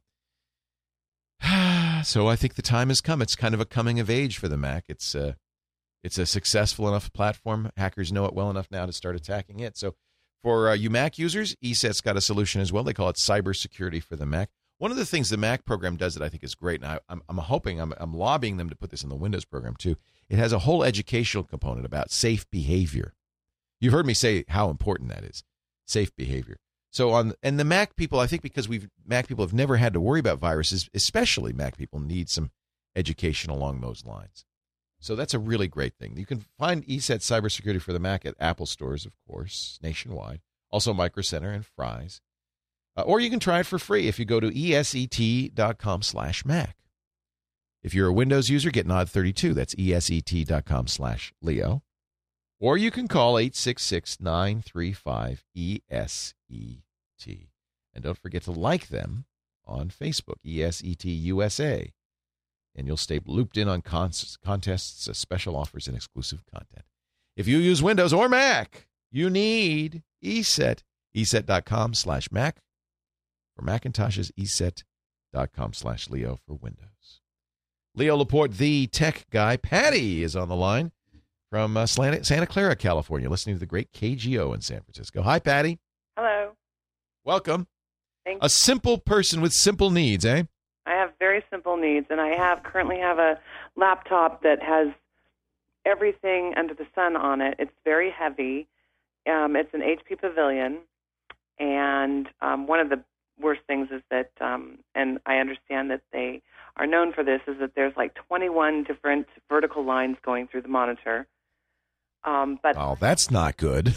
no, but I That's probably fixable. It's probably just a bad cable in the lid, but uh, maybe maybe you want to get a new laptop. That's what I'm I'm guessing. and and also it's recently crashed, and we've tried to fix it, and it's just it's not cooperating. So Yeah. um, I just want something. I want um, PC. I don't Why why do you why are you so attached to Windows? Just out of curiosity. because that's all I've ever known. I'm too old to be learning something new. I really am not interested. Okay. Because Windows is inherently much more complicated. I know that's what everyone says, but you still have to learn something new. Well, And my, when you say simple needs, what is it that you do? Is it surfing and email? basically, and sometimes I watch uh, TV shows online that I've missed because I had was DVRing too many things on my TV, and that's And you ran out of space? Yeah. do you watch those on the websites or on Hulu? How do you watch those shows? on the um, network websites. Okay, you go to cbs.com or nbc.com. And I don't Facebook. I don't do any of that. So, and I think my computer is infected. And uh, I hate to admit this, but apparently it didn't have McAfee on it, much to my unbeknownst to me. Mac, McAfee's junk, so I don't think you've lost anything by having Mac not having McAfee. But you do need an antivirus. Here's what I would suggest. Windows 7 is very nice. I think you'll you'll like Windows 7. A big improvement over I'm sure you have XP. Mhm. It'll be it's a big improvement over that. Um, there are some very nice lightweight uh, desktops at well you oh you want a notebook. Notebooks out there. Um, Dell makes one, but my favorite and I've been recommending this a lot lately is Lenovo. L E N O V O. They're the old IBM ThinkPads. Okay. Really uh, nice keyboards, great screens. Windows 7 is simpler, I think. Um, and I don't think I think you'll you'll you'll find it a big improvement. And I think they're very quality. You want a laptop, right? Yes. Yeah. I think you'll find them really excellent quality. And how much money should I be? I don't want to get taken at the, at the store either, so I want to know how much money I should be expecting to spend on something like this. Well, first of all, I'd buy it online at Lenovo.com. Okay. Um, so there's there's the list prices. You're a good laptop. You know, you can see laptops for 400 bucks. A good laptop is at least 800 bucks.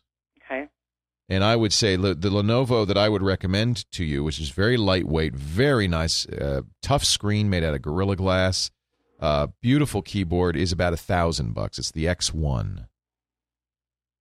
But it but it, We're a little less than that. if it's a little less, they have other choices. Dell, if you're if you if you are lesser, Dell Dell the a Dell Latitude would probably be a, a good choice as well. D E L L dot com.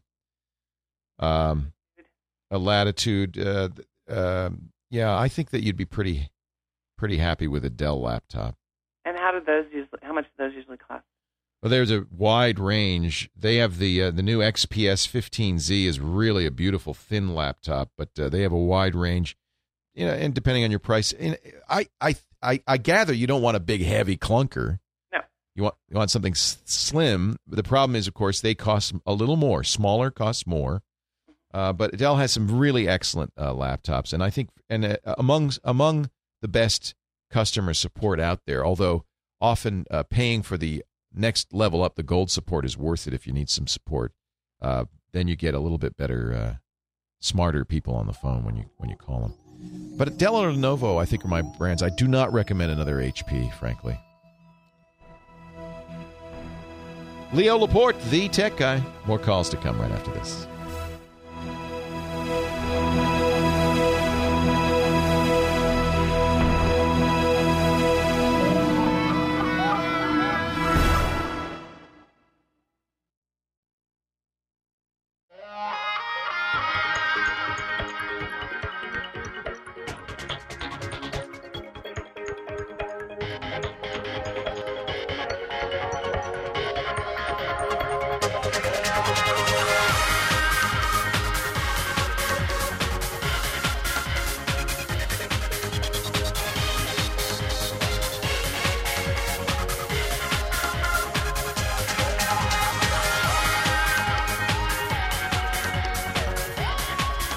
Well, a good day to Leo Laporte here, the tech guy. And we're talking about computers and the internet and cell phones and all sorts of stuff at 88 88 Ask Leo. 888 827 5536. Toll free from anywhere in the U.S. Outside the U.S., you can use Skype out if you dare. 8888 Ask Leo. Well, let's get right back to the phones because so many calls and I I'm running out of time. Although I think today I'm going to keep going after the show is over. We have another hour to go, but afterwards I'll keep answering calls for another half hour, 45 minutes. So if you can't get through now, keep trying, and uh, we will get to every call on the board and then some uh, over the next hour and a half, hour and 45 minutes. Andrew is in Oceanside. You're next, Andrew. Leo Laporte, the tech guy. Hello. Hey, Andrew.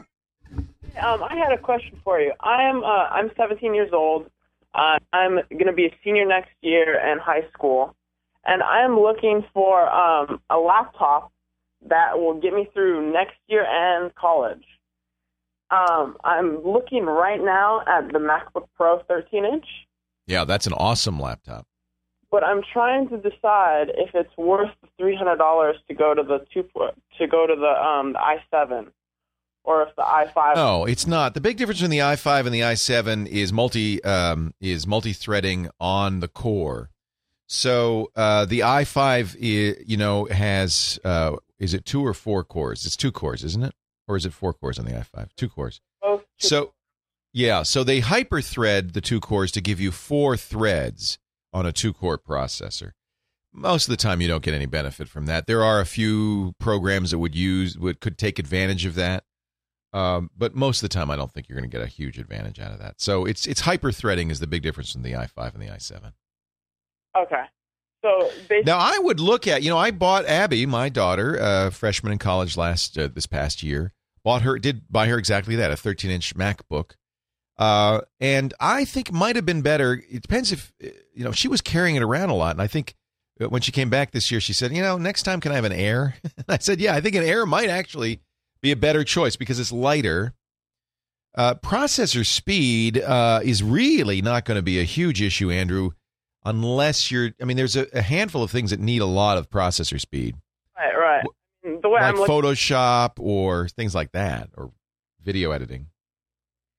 um, but my major concern, I, I was actually looking at the Air. That was my original plan. But then as I looked into it and kind of researched it, what really kind of uh, scared me slash turned me off about the MacBook Air is that everything looks like it's soldered onto the motherboard. Yeah, it's not upgradable. The only thing you can upgrade it, I actually upgraded my Air. You can't open it up and swap out the SSD and put a bigger one in. Yeah, it's very easy to do. It's really like a, uh, it's kind of like a memory card. You can just slide it out and slot in a new one. Very easy to do. Okay. Uh, So awesome. you, I wouldn't add memory. I would I would get as much RAM. I would get four gigs of RAM, as much RAM as you need. Now I wouldn't get it today because I, the rumors are pretty strong that they're going to upgrade the Airs. There may be an i5 Air soon, oh, really? and if there is, I would say that's that. That's what you should get.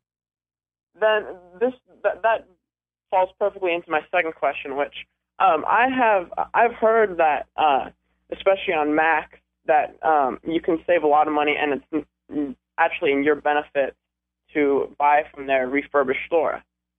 That's true. Although you're going to save money as a student, you you may save even more by buying through the college bookstore. Okay. Well, actually, well, since you're since you're uh, not, not you're a junior now and a senior next year, you won't have that opportunity until you're uh, a matriculating college freshman. So that may not, that may not be that may be too far in the future for you. I mean, Um, I, I've checked. They do have a student. They have a student deal for high school students too. I think it's ten percent. Yeah. But um, I was I wasn't sure if there was um, if that was. I mean, I've never really been comfortable buying refurbished products or that kind of stuff. I wasn't sure. Now, the refurbished products, if you get them from Apple, are fine because what it really in in this case, if you're buying it from the manufacturer, usually what it means is it was something that was sold, the box was opened and returned immediately, and you and California state law, and as a result, the rest of the country, you can't sell that opened box as new. Right, right. They have to sell it as used. So that's mostly what's in the refurb store, the outlet store, is stuff that was never really used. It was just opened. Okay. So, So you get the full you get the full uh, warranty. You don't get a huge discount. You might get a couple hundred bucks discount. That's why I said the student discount might be as good, uh, if not better. Um, I think the difference I've kind of priced it out. The difference between the refurb price for the uh, the 13 inch MacBook Pro and the student is like thirty five dollars. yeah, Which you know, for that price, it might as well you know thirty five bucks is well worth. get the new one. I would get the new one just because then you know you don't have any problems. Okay. Um, Yeah. Well, I'm, I'm you know I'm impressed, Andrew. You're putting a lot of thought into this. This is great. it's I put a lot of you know whenever I do any big purchase, you know, I just bought That's- a That's right. a digital camera, like a DSLR, a year ago, and it's like whenever I do anything like this, you know, CNET, you know, Read the reviews. It's it's kind of fun too. I mean, it, it, it's fun to shop. You know, then not only doing that, but going on and you know comparing Amazon, Newegg, all the different. Right. One thing about Apple, you don't get much of a discount by buying it from somebody else. Apple is very keeps a very tight control over their uh, over their prices. about going, especially from like I'm, I'm a PC user right now, and going to you know even just going to like the like the Apple Store and like Encinitas and that kind of stuff. I was really shocked at like how like clamped down and fixed all the prices are. Oh yeah, they control it very tightly. Because I mean, my whole family has Lenovo's, uh, and Well, that's what happens when there's no competition. yeah, That's why I'm a big I'm a big promoter of competition. It uh, keeps prices down, keeps innovation up. But only one company makes Macs, so they set the price, and that's why, truthfully, that's the reason why Macs cost about you know 50 to 100 percent more than a, the comparable PC. Uh, you know they use good components. You're getting better service. They bundle the price of service into the computer. They can because there's no competition. And uh, PC manufacturers, there's such a race between PC manufacturers that they get the price as low as they can. And one way they do that is by effectively unbundling support. They give you very poor support unless you pay extra for it. Yeah. And my, my kind of follow up question about buying the laptop and everything is I've kind of heard rumors that the new like Lion is coming out, and I was thinking Yes. possibly waiting. Does that make sense? I don't. eh, I would not wait for a new operating system on the Mac in the same way that you might wait for a new operating system on Windows. Most of the time, people on Windows get a new operating system by getting a new computer. You usually don't upgrade your operating system. It's quite the opposite on the Mac. The last operating system upgrade Apple offered, Snow Leopard, was thirty dollars, and the upgrade is fairly simple and straightforward, and um, and you know you do it in place. So it's not quite the same in the Apple world. In the Apple world, when the new OS comes out, most everybody gets it, and they in in most cases don't get new hardware to go with it. So I wouldn't wait for Lion. Now, I would wait as long as you can. It's the summertime. You don't need a new computer right now. If you can wait till the fall, I think that's probably a good idea. Lion will be out by then, I think. I do think that, you know, Apple is pretty consistent in upgrading their hardware. They never give you a price cut. What they do is they give you more for the same price. And I would expect new they just upgraded the laptops, but I would expect new MacBook Airs before the end of the summer. Okay. So if it's a, if it's an Air you're interested in, I'd wait. I do like the Air because it's so light and uh, easy to carry to class and so forth. It doesn't have a lot of storage, but for a student, that's not necessarily bad because you'll be using the campus network to store stuff. Um, you you may have external hard drives in your room. I, I we will know a lot more. WWDC, the Apple Developer Conference, is just a couple of weeks away. We'll know a lot more uh, then. I think they'll announce dates for a lot of this stuff. They may even announce new hardware at WWDC. That was, that was another question I was going to just pop into my head. Is you know one of the things that, that people talk about with the, the MacBook Air is that you know now now it has the flash memory. Yeah, let's talk about that because I think that's an interesting topic. Next, Leo Laporte, the tech guy.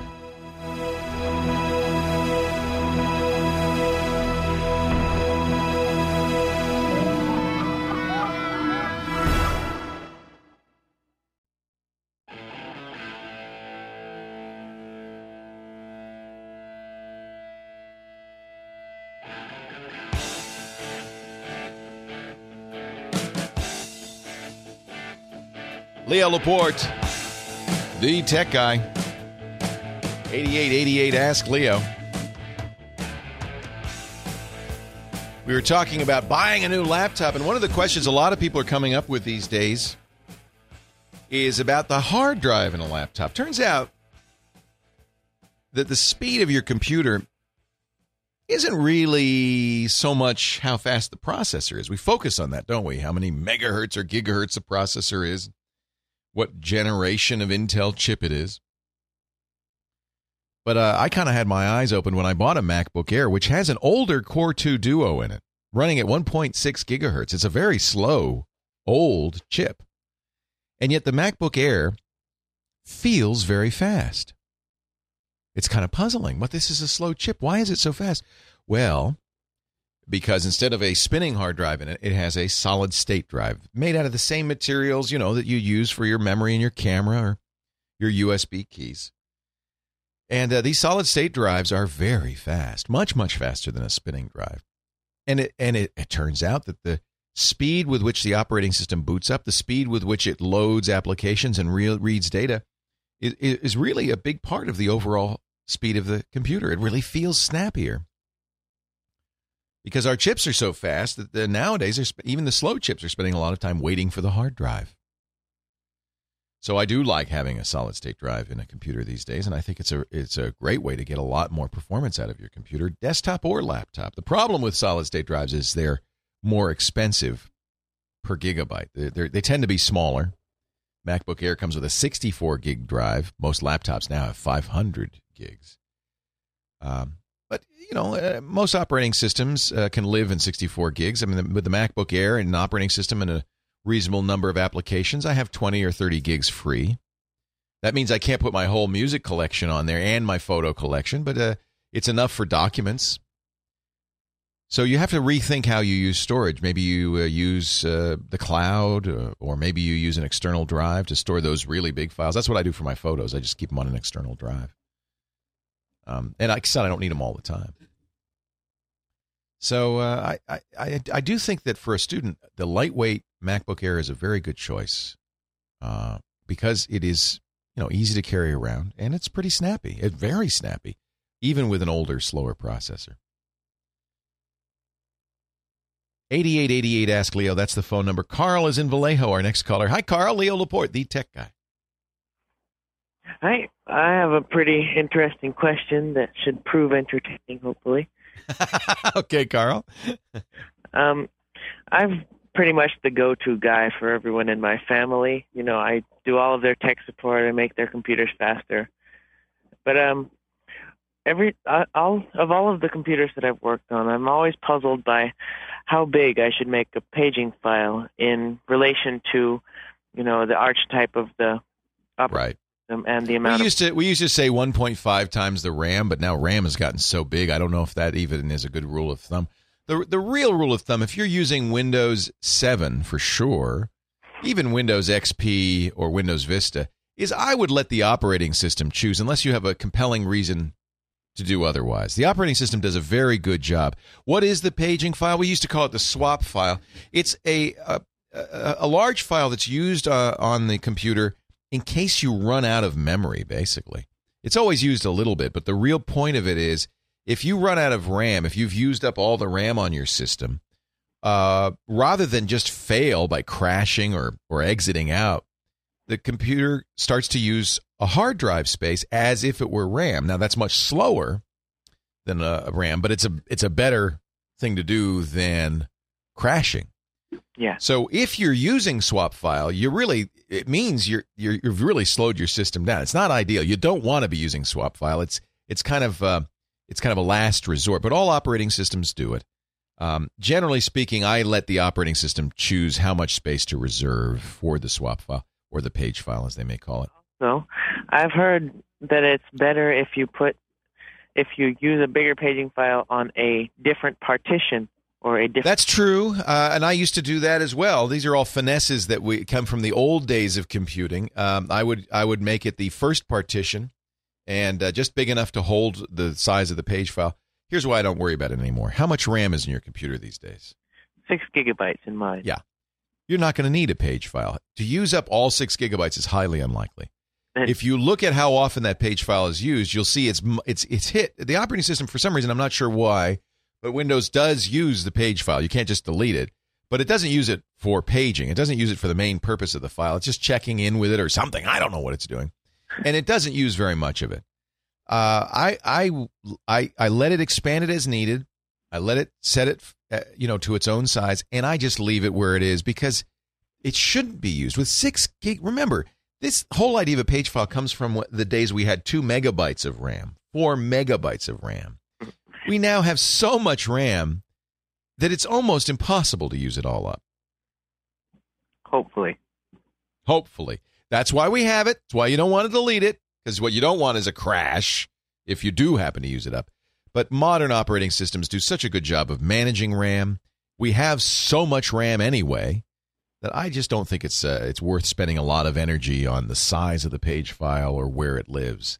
That was a finesse we used to we used to recommend. I used to recommend it. I'd say, well, the first thing, you know, here's the partitioning scheme when you have a new operating system. First, you partition, you make a small page file partition, and that should be 1.5 times the amount of RAM you have. so I guess it'd be what? It'd be nine gigs, right? Uh, you, I think the smallest you can make anyway is probably that size. So you make a 10 gig, let's say 10 gig partition. You call it, and you say this is where the page file is going to live.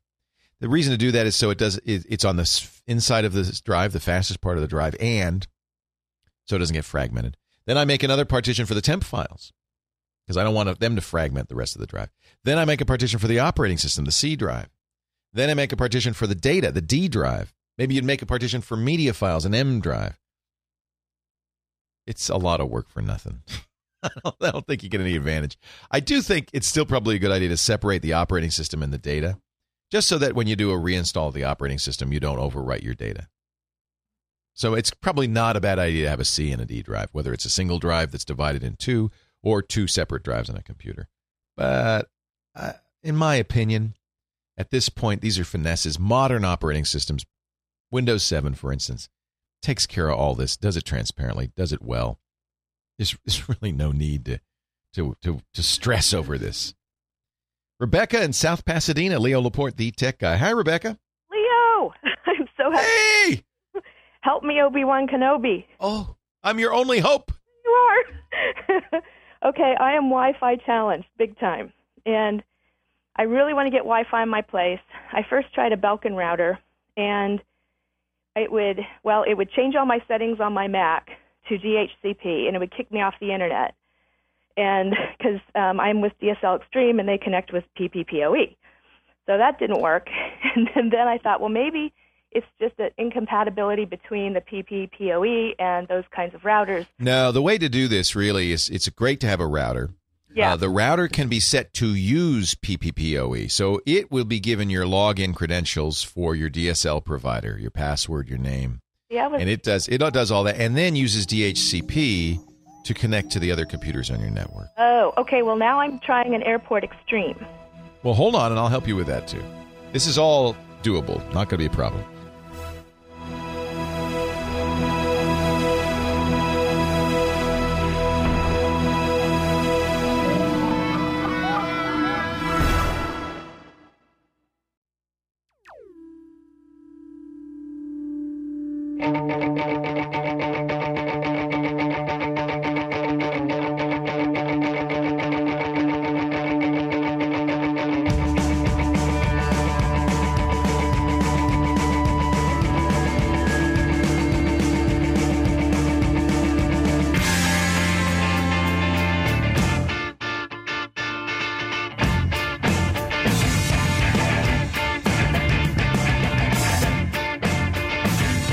Portion of the Tech Guy Show is brought to you by my internet service provider, DSL Extreme, for high speed internet at an amazing price. Call 866 the number 2 GetNet to get DSL Extreme. Rebecca, speaking of DSL Extreme, is on the line from South Pasadena. She's setting up her uh, DSL Extreme with uh, Wi-Fi. Now, Rebecca, did your DSL Extreme uh, setup? It came with a DSL modem. Did it also come with a DSL router or no? Uh oh, I got to push the button. Sorry, Rebecca. There you go. Uh. Oh, she's still there? Did I lose her? One more time. Hi, Rebecca. Here. Our fault. Luis and I were fighting over you. Oh well, Uh, my life. um, Um, did your DSL Extreme router uh, modem come with a router?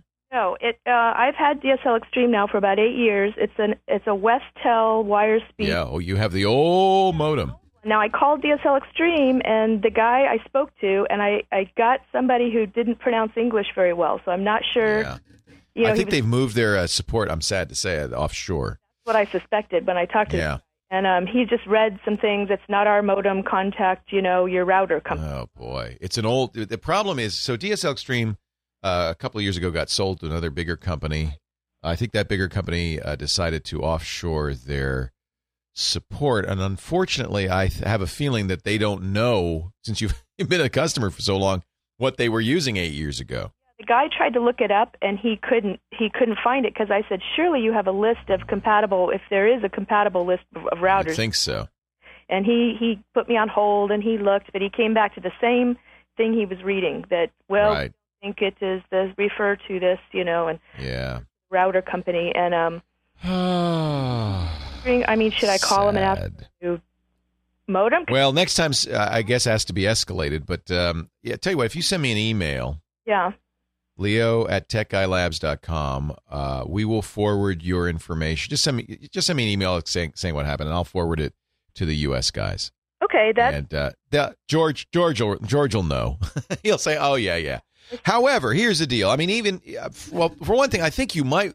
I'm not sure. It might be worth getting a, a new modem just because it's so old. It might be that they've up that they're better now. However, that's not your issue. yeah. What you the way it works is that your router, you know, when you when you get DSL, um, often you'll get a disk with software in it that you install on your computer, and that tells the computer to dial out the PPPoE uh, dial out. But the better way to do it, and for years I've recommended this, is not to install any software on your computer at all, Mhm. uh, but to use your router to do the PPPoE connection. And so when you go into your router setup, whether it's an Airport Express or Extreme or whatever, Yeah. uh, you should be able to choose PPPoE as one of the connection methods. Well, you know, the the Belkin router had a ton of things to choose, almost too much. It was a took me two hours to get through their little CD setup thing. yeah. This one doesn't. The Airport Extreme just says you're installed, kind of thing. You're done, and doesn't really give me choices to say unless I go into my preferences maybe and try to do it. Well, they have two setups on the airport. One is kind of an automated setup, and then there's a manual setup. You need to go into the manual setup. Okay. So you're And uh, is the setup still the same? If I understand it, the way at least I've set it up according to the instructions, it goes, you know, the connection to my DSL goes through the DSL modem, then through the router, then to my computer. that's right. And the router should have the PPPoE E information in it so that it can log on. I'm, I, you know, I, I have a feeling that DSL Extreme doesn't even use PPPoE E anymore. Well, they did when I called when I was trying to set up the Belkin router. That was They another did.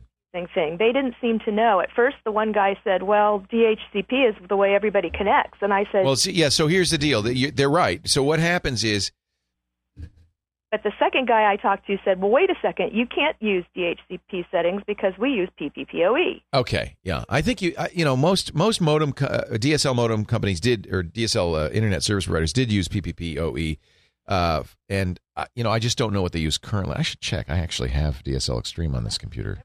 I've talked to people in the meantime says that everybody, most people, and most routers want to connect using DHCP. It's a dynamic. So, well, understand what's going on with DHCP. So, you have two things that you need to do. One is the router needs to get online with DSL Extreme. That will be PPPoE. Once the router has an internet connection, now what it does to your computers is dynamic host configuration protocol or DHCP. In other words, Okay. it takes its internet connection and splits it up among your computers using DHCP. So your computers should be set up to use DHCP. In other words, to tell the computer tells the router, I don't know who I don't know what internet address to use. You tell me. And the router will then assign addresses with the 10.0.1.x Okay. address. Those are internal addresses provided to your computers by the router. The route. The router is the only thing that whether the Belkin or the airport is the only thing that talks to DSL Extreme. It needs to use whatever DSL Extreme wants to use. So there's two things going on. Both both are correct. Right. Um, I I mean I get it. I what's happening is if I plug the airport if I put, See, I'm using I'm just looking at my connection to DSL Extreme. Now I have business class DSL Extreme, but I'm using DHCP. well So I suspect DSL Extreme uses both. I'm not sure. Yeah see well and then uh, when I did set up everything set up with the router, then my computer doesn't see my Wi-Fi device when I try to set you know choose it and Right. So what you want to do is you want to go into the manual, you you know, the airport setup utility, okay go into the manual part of it, and you will set up PPPoE, which means you will give it your DSL Extreme login and password. You still have that, right? Yes I do That's the that sets it up. That means now the router is as if the router is a computer calling DSL Extreme. It does all the handshaking. This is, by the way, the best way to do it. okay Then your computers on the network, they don't know about PPPoE. They don't have to. They just use the standard DHCP to get their address from the router. okay So you go to manual setup, internet, internet connection, connect using PPPoE. That's on your airport. That does that. Okay and then I go to the computer and my preferences and set it to let them let DHCP. You, you, it, usually the default is all you have to do because it's going to get all the settings it needs from the router. all right I know it's so confusing. It shouldn't have to be this complicated. was going to be completely plug and play and so and It it is with the one exception that you have to set up PPPoE on the router. right okay well That's the that's the one exception, and all routers will do it. You just have to figure out where in the setup it exists. I see. All right. Well, I will try this. You can always Google airport or airport. You have an Express now. Dream now. You're Airport. going to go airport extreme PPPoE on the Google, Okay. and I bet I'm going to do it right now. I bet you they'll give you uh, how. Yeah. Yeah. Wouldn't go and wouldn't respond to new drivers, and we went. I I have a friend of mine who helps me with my Mac, and he we Googled and we actually got like a a reset method that we Yeah. on these The sites. Google is a, the Google is great. Yeah, and it was it was as simple as clicking on the right site, and then we went through Yep. weird. It was it was like a spell, you know. You push this button. It is. It's an incantation. Yeah, it was like an incantation, and then it, it was a fine, and it was the weirdest thing. It reset the little printer, you know. Yeah. Anyway, so I Don't I, tell anybody. I'll be out of work. that's what he's he's like. He's like, well, now you're a computer tech, you know. Yeah, that's all anybody ever does. he says that's all I do. Just Google it. Uh. Don't tell anybody that because otherwise I'm not going to be able to work anymore. Well, then you have to know which site to pick, though, because you might go Ah, finding the right one, right? you do. You have to know exactly what search to use and what site to use and all of that stuff. Um, Okay, so I, I, I think I. There is also uh, on DSLExtreme.com a support knowledge base article on doing this on the Mac that tells about the whole thing. It's a tab, by the way, PPPoE. I'll put a link to that in the show notes at techguylabs.com.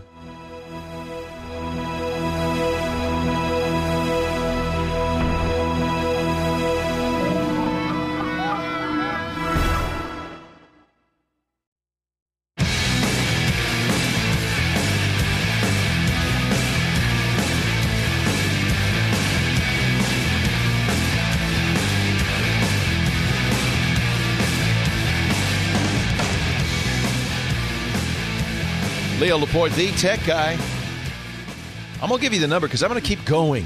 The show ha- we, we're in the last segment of the last hour of this week's show, but uh, we're gonna tape ahead. I'm going to Foo Camp, Friends of O'Reilly Camp, uh, in a couple of weeks, and we're going to tape ahead for that show. So I'll keep answering calls for another 45 minutes or an hour at 8888 Ask Leo, 888 827 5536. I mentioned uh, right before the break the website. It's techguylabs.com.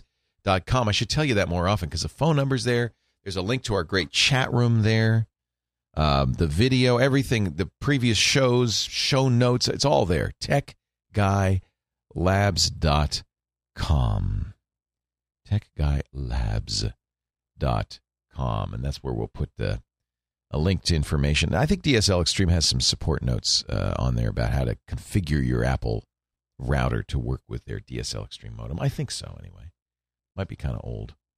Kevin, Toronto. Hey, Kevin, how are you? Leo Laporte, the tech guy.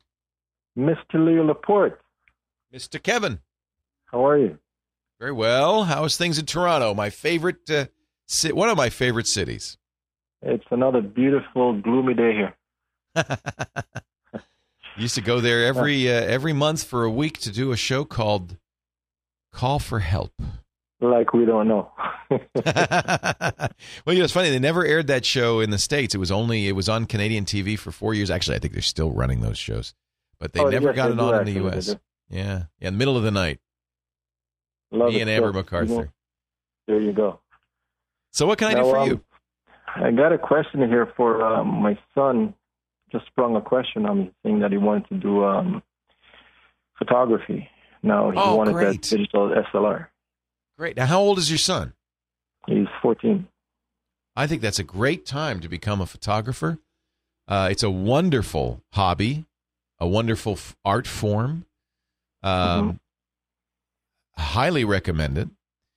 Uh, a digital SLR, uh, I would suggest for a starter the Canon uh, T series. Okay. Probably the T2i. We're talking about five or six hundred bucks now. They're expensive. Oh yeah, that's fine. Uh, but when he gets started with the T2i, these are the Rebels. Uh, he'll kind of this is their flagship kind of entry level uh, DSLR.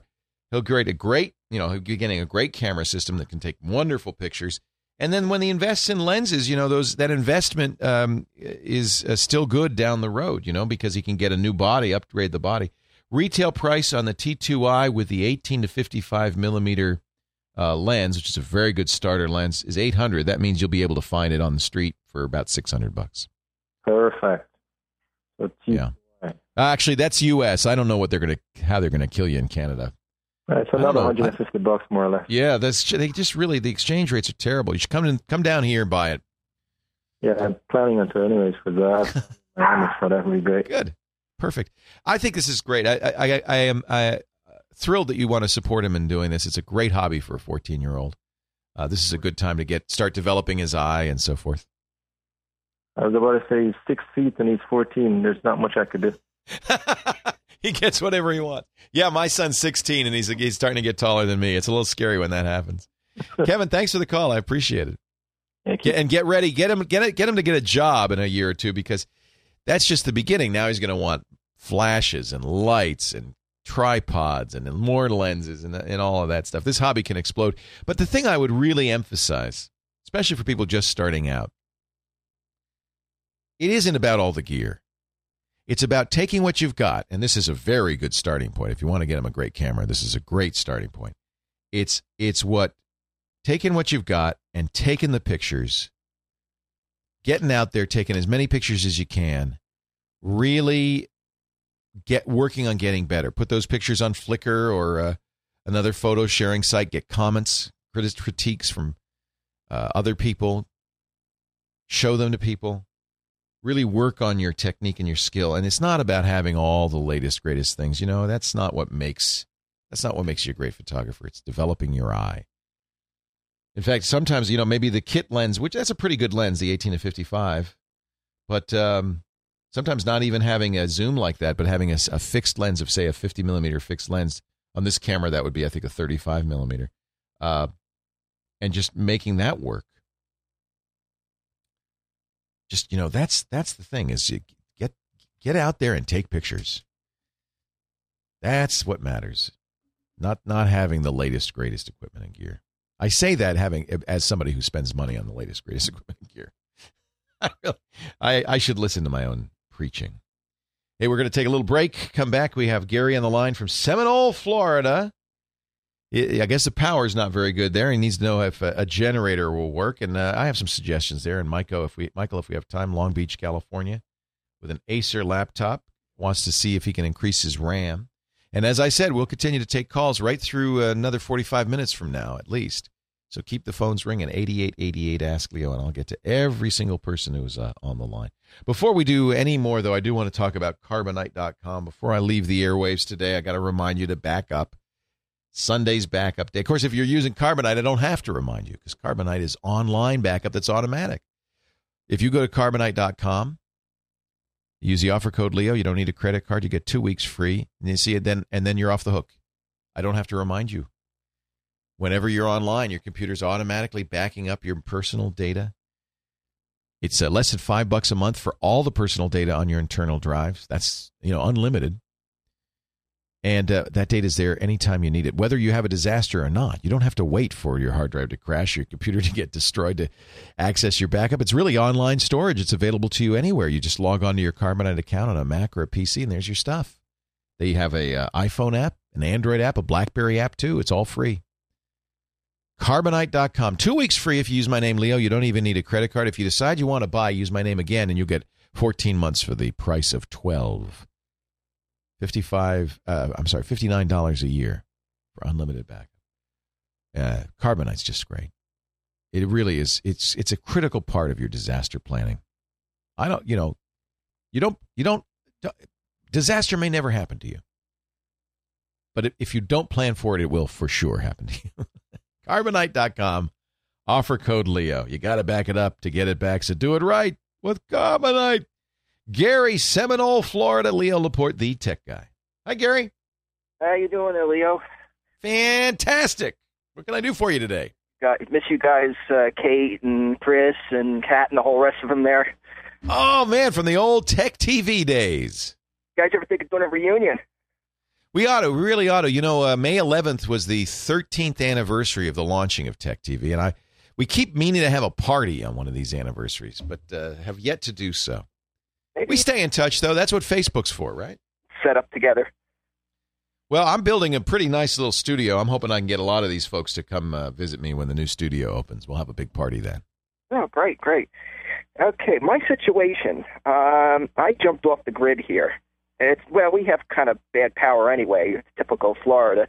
Uh, but I went off the grid, and I'm looking to go solar. But right now, I'm doing, I guess you could call it the Rube Goldberg method of just uh, running batteries with inverters and backup. I do have a generator to charge the batteries. Uh, Here's what I would absolutely do for any of your uh, electronic equipment, and this includes, by the way, if you have an HD TV, uh, Blu-ray player, but certainly computers and all of that stuff.